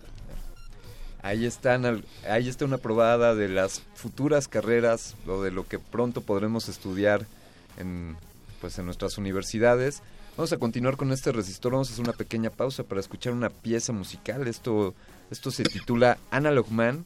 Está interpretado por Joe Walsh y fue grabado por Fantasy Records en el año 2012. Estás escuchando Resistor, esto es una señal.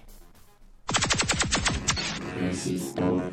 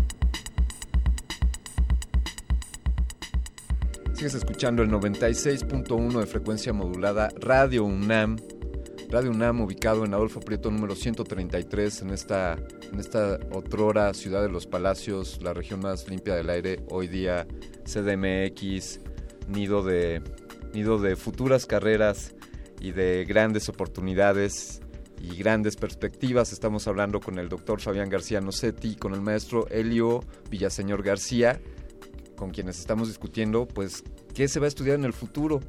Pienso en mi sobrino y que hoy le preguntan, oye, ¿y tú qué quieres estudiar de grande? Y que quizá él se esté imaginando, pienso en mi sobrino como en cualquier jovencillo hoy día, que quizá él se esté imaginando algo que todavía no existe, una carrera que aún no se inventa. ¿Cómo se aborda el reto, doctor García, de generar una nueva carrera, una nueva línea de estudio? ¿Cómo toman esto? Pues, ¿quiénes deben de tomar este papel? ¿Las universidades, la sociedad, los gobiernos? ¿Cómo es el proceso de generar una nueva licenciatura?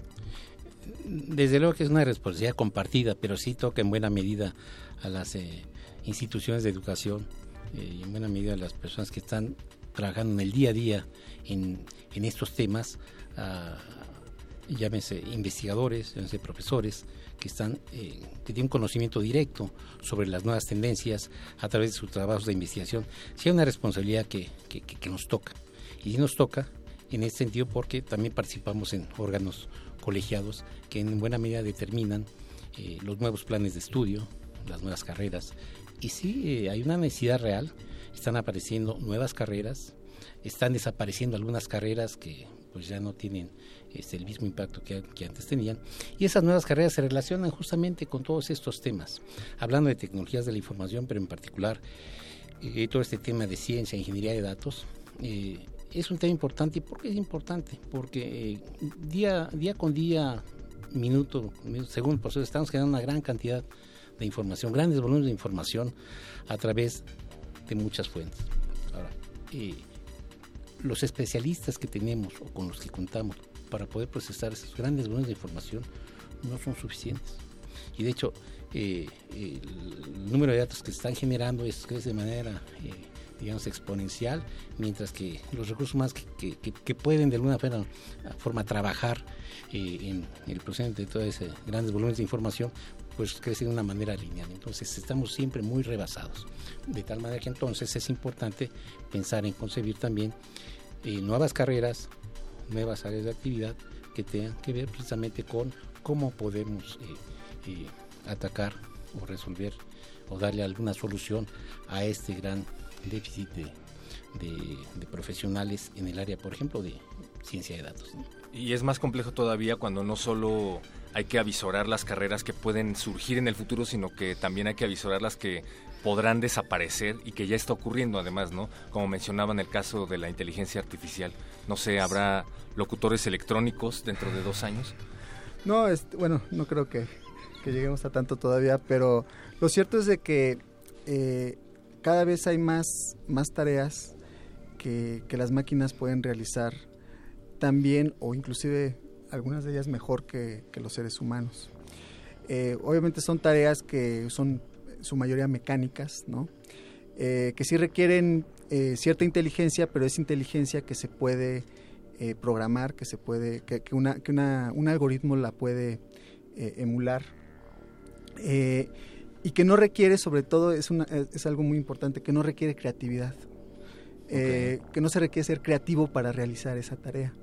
Entonces, una buena pista para saber qué cosa no va a ser sustituible es aquella en la que se necesite ser creativo, ¿no? Entonces, yo creo que por ahí también, eso es una nueva oportunidad que tenemos como especie humana, ¿no? De volver a ser creativos, ¿no? También es algo muy... O de no dejar de serlo, ¿no? O de no dejar de serlo, ¿no? Claro.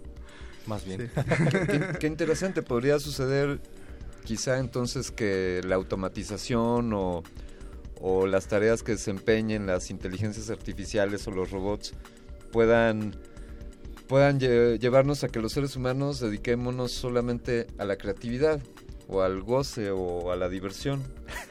Quizá esas sean otras nuevas carreras. Creativo, sí. Amigos, vamos a escuchar, tenemos este pequeño este pequeño byte de resistor que preparamos cada semana. Mandamos un saludo a Eloísa Gómez. Así que, por favor, vamos a dar pie a esto.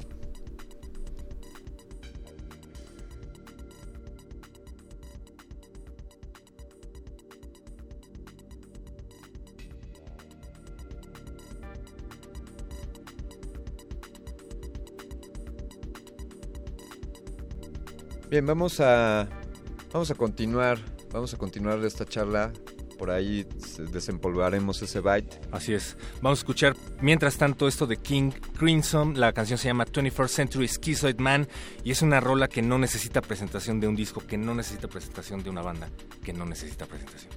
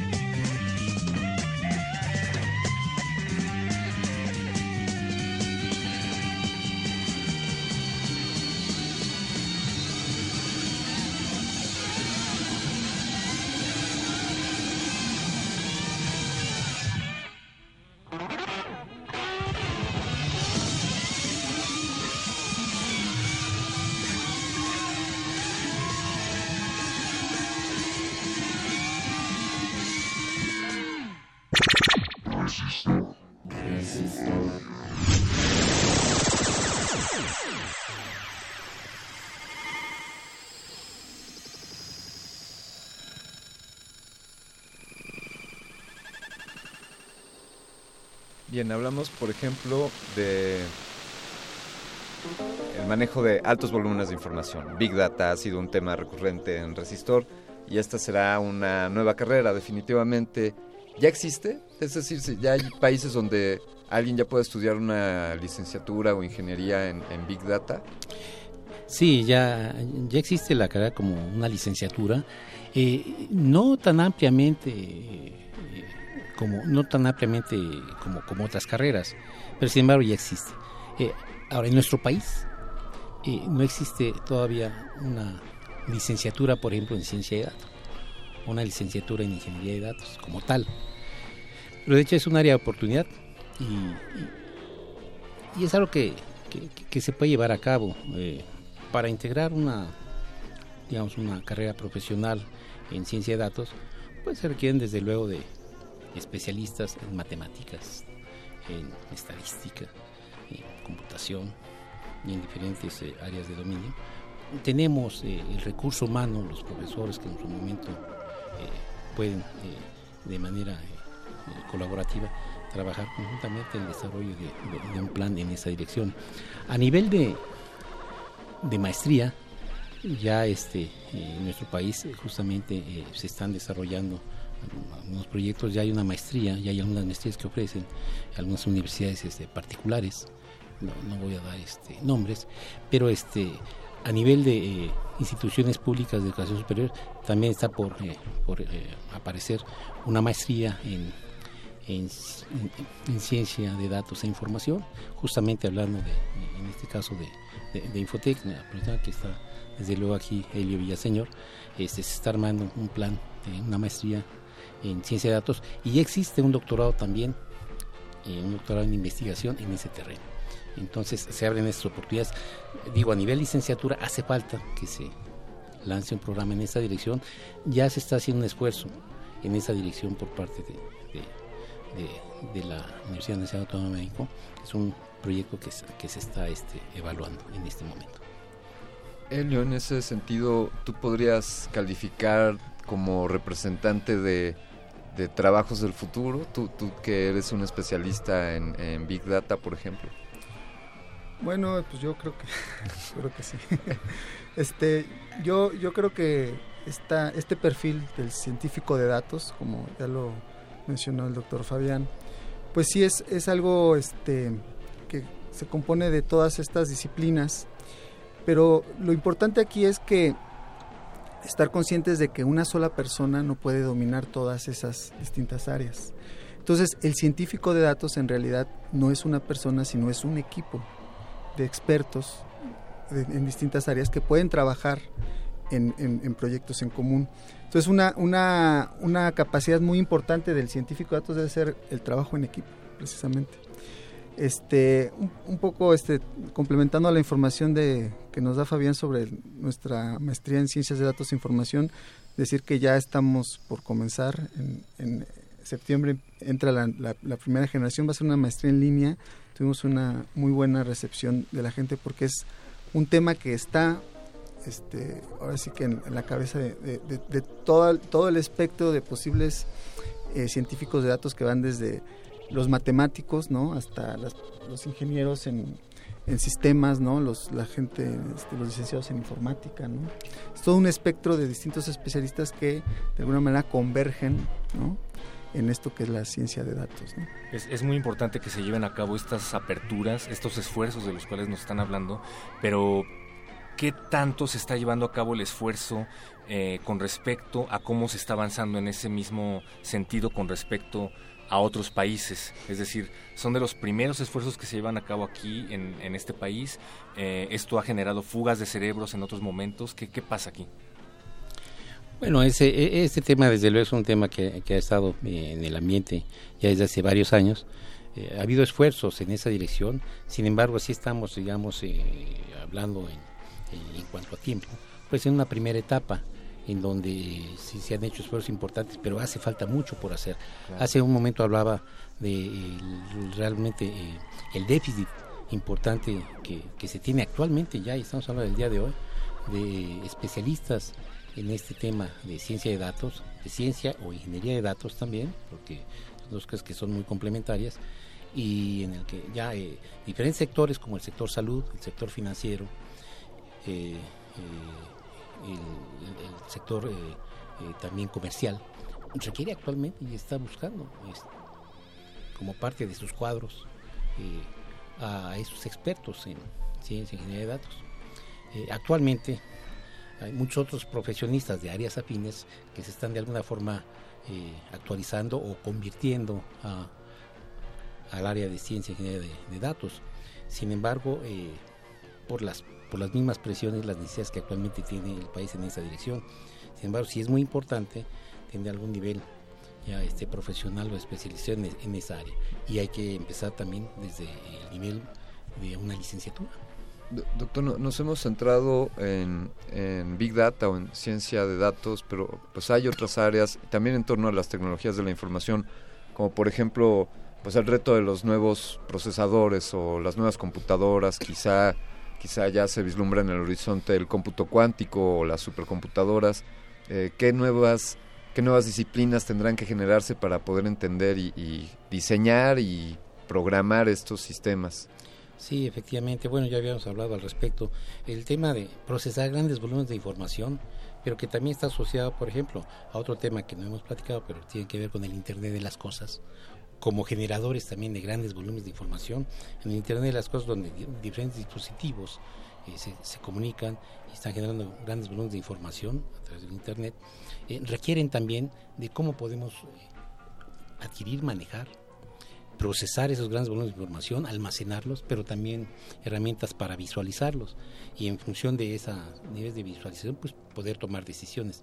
La idea alrededor de todo este tema de ciencia de datos es poder tomar decisiones al respecto con esos grandes volúmenes de información. ¿Cómo podemos transformar esa información que ahí está o puede estar almacenada, que en ese momento no es útil, en información útil? ¿Cómo sacamos un beneficio importante? Y este terreno está asociado justamente al tema del cómputo de alto rendimiento, del supercómputo, las grandes computadoras, para poder procesar esos grandes volúmenes de información. Y eso también ha afectado el diseño de las computadoras y de las supercomputadoras, que ya no son el mismo diseño que se tenía hace algunos años. Ahora se han ido adaptando también para poder hacer un manejo más óptimo de todos esos niveles de procesamiento y de información y de almacenamiento en esa dirección. Elio, sí. Es que tengo este asunto porque mi abuelita siempre me pide que le explique estos temas. Entonces, ¿qué le puedo decir a mi abuelita, Elio, respecto al Big Data? ¿Cómo le podría dar un ejemplo, un caso real del procesamiento de altos volúmenes de información? Pues mira, un ejemplo muy muy muy a la mano es Netflix. Mucha gente ya usa Netflix y no sé. Tal vez al principio uno lo usaba como YouTube, ¿no? O sea, buscaba y encontraba y veía, ¿no? Pero conforme uno lo va usando, de repente te empieza a hacer recomendaciones, ¿no? Y uno se sorprende o se puede llegar a sorprender de cómo Netflix sabe cuáles son mis gustos y por qué sabe que a mí me puede llegar a gustar esa película que yo nunca le dije que quería ver, ¿no? Y bueno, eso no es una persona que está detrás de una computadora mandándote el mensaje, ¿no? Sino es un algoritmo que está decidiendo y te está analizando tus hábitos de consumo de películas y de series y está adivinando qué es lo que a ti te gusta. Un algoritmo, sin embargo, diseñado por una persona. Claro, un algoritmo diseñado por una persona, por un equipo de personas, por un científico de datos, ¿no? Okay. Ah, ya, eso ya me gustó, ¿no? Ser científico de Netflix. Pues sí, claro. Exactamente. Entonces, digamos, este algoritmo estima cuáles serían tus preferencias, basado en lo que le has manifestado con las películas, con tus antecedentes, con las películas que has visto, te sugerirá nuevas opciones. Y con las y por ejemplo, lo que hace es ve las películas que tú has visto y ve a usuarios que han visto cosas similares a las que tú has visto y que les gustan otras cosas que tú no has visto y entonces infiere que a ti también te pueden gustar esas otras cosas, ¿no? Claro, pues ahí está. Ahora, si solo asocias, por ejemplo, a las compras que haces con tarjeta de crédito en diferentes almacenes, pues toda esa información ahí está ahí. Si toda esa información se revisa en un momento dado, pues los diferentes almacenes, una vez que identifica que entras a su tienda, en función de lo que has comprado en los últimos meses, pues, te pueden incluso llevar directamente a una atención más personalizada y decir, en función de tu perfil, pues son los nuevos productos que tenemos y realmente darte un servicio mucho más personalizado en esa dirección, ¿no? Es decir, ya podríamos hablar de productos o servicios diseñados ex profeso para cada uno de nosotros. Sí, efectivamente. Y también hablando en el terreno médico, esto tiene mucho que ver con la medicina de precisión. Todos los años se gastan grandes volúmenes, una gran cantidad de dinero y presupuesto para atacar enfermedades que son realmente que inciden muy directamente en la población, como la diabetes, las enfermedades cardiovasculares, etc. Se destinan grandes cantidades de dinero para remediar de alguna manera ese tipo de problemas. Pero si conocemos los antecedentes de las enfermedades, las personas que han tenido esas enfermedades, y además lo asociamos también a la genética de las mismas, podemos hacer un estudio muy completo, muy global en esa dirección y poder irnos más hacia un terreno de la medicina preventiva y una medicina de precisión. Entonces, en función de estos modelos, estadísticos y predictivos, podemos ver hacia qué tipo de problemas vamos a tener o debemos orientar mejor los recursos que tenemos para eso, ¿no? Entonces, estos temas están asociados desde luego también al tema de ciencia de datos, haciendo un procesamiento de todos esos grandes volúmenes de información y antecedentes que tenemos sobre lo mismo. Es otro ejemplo muy directamente que tenemos. Está fantástico. Un poco me gusta, pero me asusta. Porque, sí, pues pienso en las posibilidades. Es decir, acabamos de mencionar dos líneas muy, muy válidas y creo que a todos los que vemos videos o películas en internet o a todos los que consumimos algún producto o que requeriremos quizá algún medicamento que sea diseñado para nosotros, pues hasta ahí estamos muy bien. Ahora, pues esto puede caer en manos equivocadas. Y también usted, doctor García, mencionó una carrera que también ya hace falta o que quizás se vislumbra como un nuevo trabajo TI del futuro, que son pues la seguridad, la ciberseguridad. Tenemos ahí también un camino que andar. Sí, desde luego, el tema de ciberseguridad es un tema fundamental y además estratégico. Lo importante, desde luego, en este tema es que todos los actores que tienen que ver justamente con el tema de ciberseguridad, del sector público, privado, etcétera, en nuestro país, los tomadores de decisiones, sí tienen que coordinar muy bien este esfuerzo, justamente para orientar y desarrollar cuadros específicos, bien organizados y bien articulados para que se atienda el problema de la ciberseguridad. En ciberseguridad, lo importante es que el especialista se esté anticipando justamente al ataque que va a venir y de dónde va a venir, para estar en condiciones de resolverlo en el menor tiempo posible, para que los estragos que sean el resultado de este tipo de ataques sean los menos dañinos para cualquier sector. El tema de ciberseguridad es un tema muy ligado desde luego a todo este tema de ciencia de datos y requiere también de un alto nivel de especialización, pero sobre todo tener un esfuerzo coordinado de todos los actores que en este terreno estén. Y el área de ciberseguridad es una carrera del presente y del futuro, que además está teniendo ya una gran demanda. Hay también por ahí un tema que tiene que ver con las ciencias sociales, el análisis MICMAC, por ejemplo, que arroja resultados de este tipo, pero en torno a falta de recursos en determinadas regiones, pobreza, temas de seguridad. No sé si se esté utilizando como se debiera, desde donde debería estarse utilizando, pero hay otra aplicación, ¿no? Bueno, de hecho hay una iniciativa muy interesante de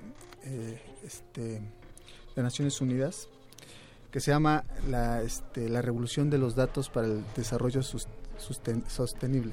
Uh-huh. Que es precisamente, está muy encaminado a cómo a partir del empoderamiento de la población, a partir de los datos, se puede avanzar en el cumplimiento de los objetivos del milenio, ¿no? Y tiene que ver con esto, ¿no? O sea, cómo a partir del uso de los datos, del darle a la gente, a los ciudadanos, a las empresas, a los gobiernos, los datos, y que estos datos sean de calidad y que realmente sean interoperables, ¿no? O sea, que las distintas fuentes que generan los datos se puedan integrar en plataformas de datos abiertos.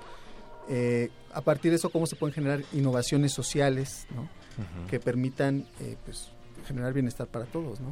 Eso yo creo que también es una de las caras sociales y humanas más importantes que tiene esta nueva realidad, ¿no? La ciencia de datos. Son muchísimas aplicaciones y son muchísimas áreas de oportunidad, Alberto Candiani, que pues si bien también requieren de científicos sociales, requieren que nosotros nos acerquemos a ellas, ¿no? Hay esfuerzos por parte de las universidades, pero también necesitamos estar al pendiente de qué es lo que se está avecinando para el futuro, como bien decían, y pues ver en dónde podemos aplicar con base en nuestros intereses, ¿no? Desde científico de Netflix hasta promotor de los derechos humanos.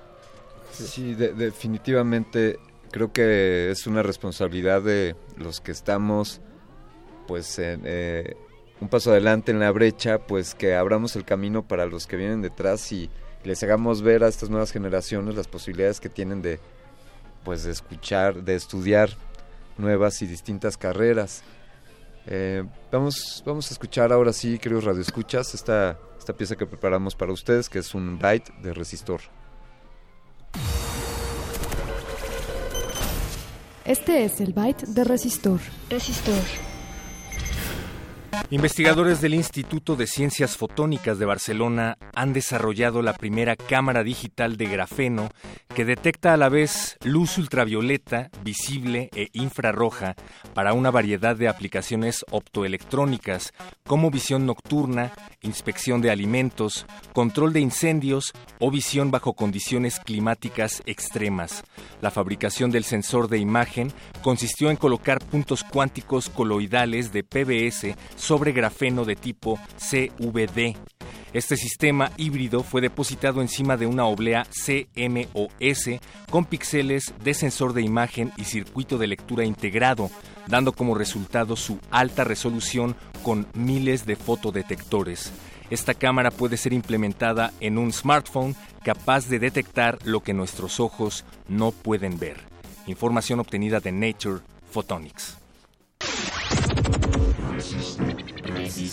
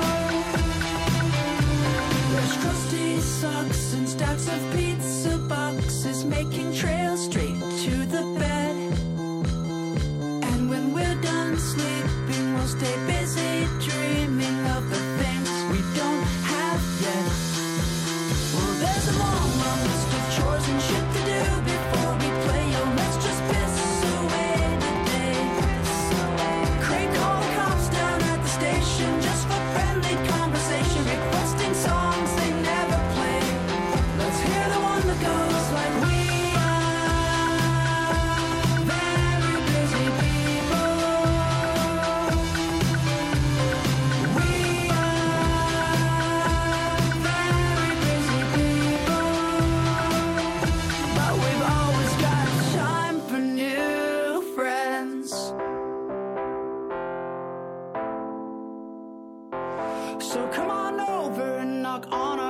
it's open. What you waiting for? We might be sprawled out on the floor, but we still make lovely company. Pull up a chair, I'll pour some tea. We'll shoot the shit about everything till you get sick of politics and flip on the TV screen.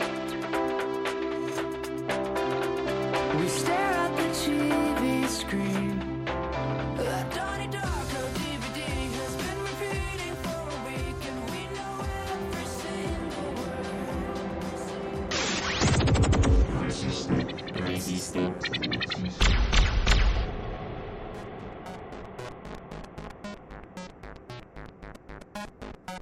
Me imagino en el futuro una carrera que pudiese estirar el tiempo y entonces que Resistor durara más tiempo, pero pues aún no existe, así que estamos en este último bloque hablando sobre los trabajadores de tecnologías de la información del futuro. Y yo les quiero plantear, por ejemplo, un caso de un trabajador del futuro. Imagina que tuvieras un asistente virtual que pues te ayude para gestionar tus impuestos. Siri. Pues sí, no? Como Siri, pero que conteste tus llamadas telefónicas, que responda a tus correos electrónicos, que te ayude a llevar registro de tus gastos para controlar tus impuestos. O, por ejemplo, que le pudieras encargar incluso ir a la lavandería por tu ropa. Ok. ¿Qué tal? ¿Qué te parece eso como una carrera del futuro, un asistente virtual? Ya lo decías tú, me gusta, pero también me asusta. Me gusta el ritual de ir yo a lavar mi propia ropa. Pero no sé si a todos les guste también. Estamos contactando por ahí a una empresa que está ofreciendo ya estos servicios de atención virtual. Parece que nos están escuchando y están por ahí a punto de recibir nuestra llamada. Pero continuemos aquí, pues así desafortunadamente es. Este resistor se agoniza. Quisiera reiterar, es destacable, esta maestría que sobre ciencia de datos se ofrece en el Infotec, es correcto. Está abierta a todo el público. Sí, está abierta a todo el público. Obviamente hay que pasar el examen de admisión. Claro. Todo el mundo lo puede intentar. Claro. Tenemos ya en la línea a Gaby Mansur de Octopus. Ella es cofundadora y directora general de Octopus, que es una startup que busca modernizar los procesos administrativos de las pymes en América Latina a través de la asistencia virtual. Gaby Mansur, buenas noches, ¿cómo estás? Bien, gracias, mucho gusto. Gaby, ¿cómo puede alguien utilizar sus servicios y cómo funcionan los servicios de un asistente virtual? Mira, principalmente funcionan para hacer presentaciones, traducir documentos, cotizar con diferentes proveedores, hacer llamadas, es decir, todas las tareas que quitan mucho tiempo y que se puedan hacer a distancia, son las cosas que realizan nuestras asistentes. Y bueno, tenemos diferentes paquetes que manejamos, paquetes de horas. Se contratan los paquetes y ellas tienen un sistema donde van contabilizando el tiempo y todos los viernes se mandan un reporte. Ah, genial. Entonces, digamos que yo les manifiesto las necesidades que tienen, que tengo y las personas que colaboran en Octopus se dedican a atender estas necesidades. Así es. Sí. ¿Y cómo? Por favor. Principalmente son en temas administrativos y de mercadotecnia que quitan tiempo.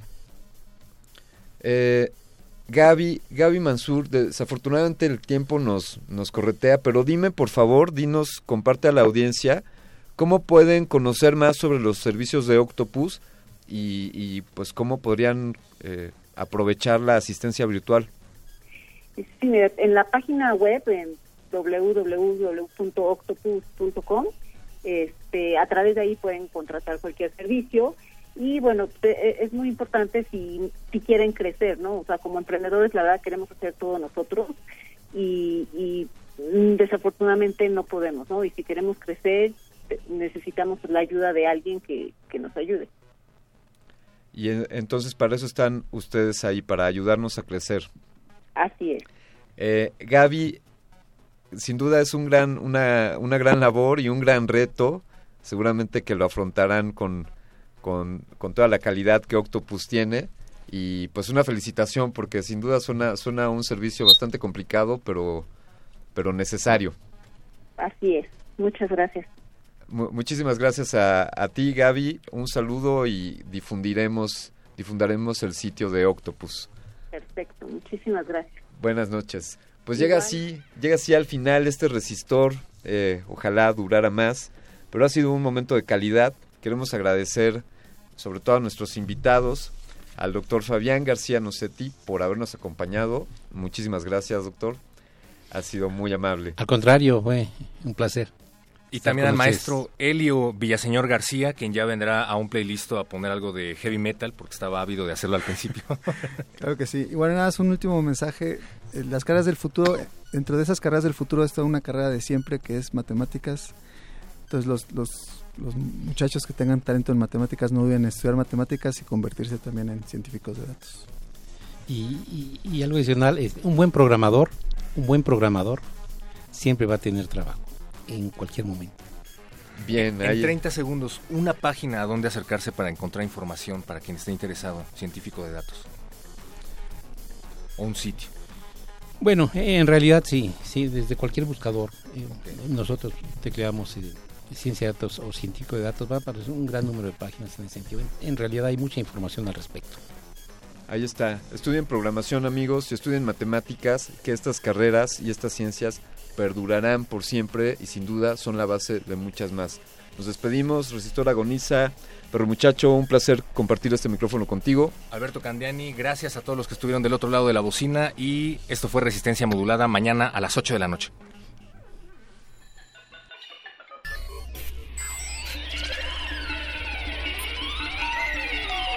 La inoculación simbiótica de conocimiento ha finalizado. Esperamos aprender más de ti en un futuro cercano. Buenas noches. Resistor.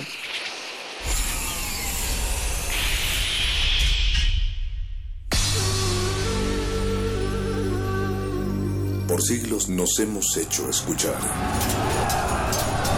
Nacimos como parte de esa inmensa mayoría. Estamos reunidos aquí. Hablar.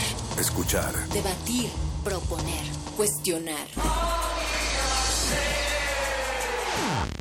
Está en nuestra naturaleza. Seamos instrumentos de conciencia de nuestro pueblo. Usamos el sonido porque atraviesa obstáculos, muros, fronteras. Nosotros somos la Resistencia.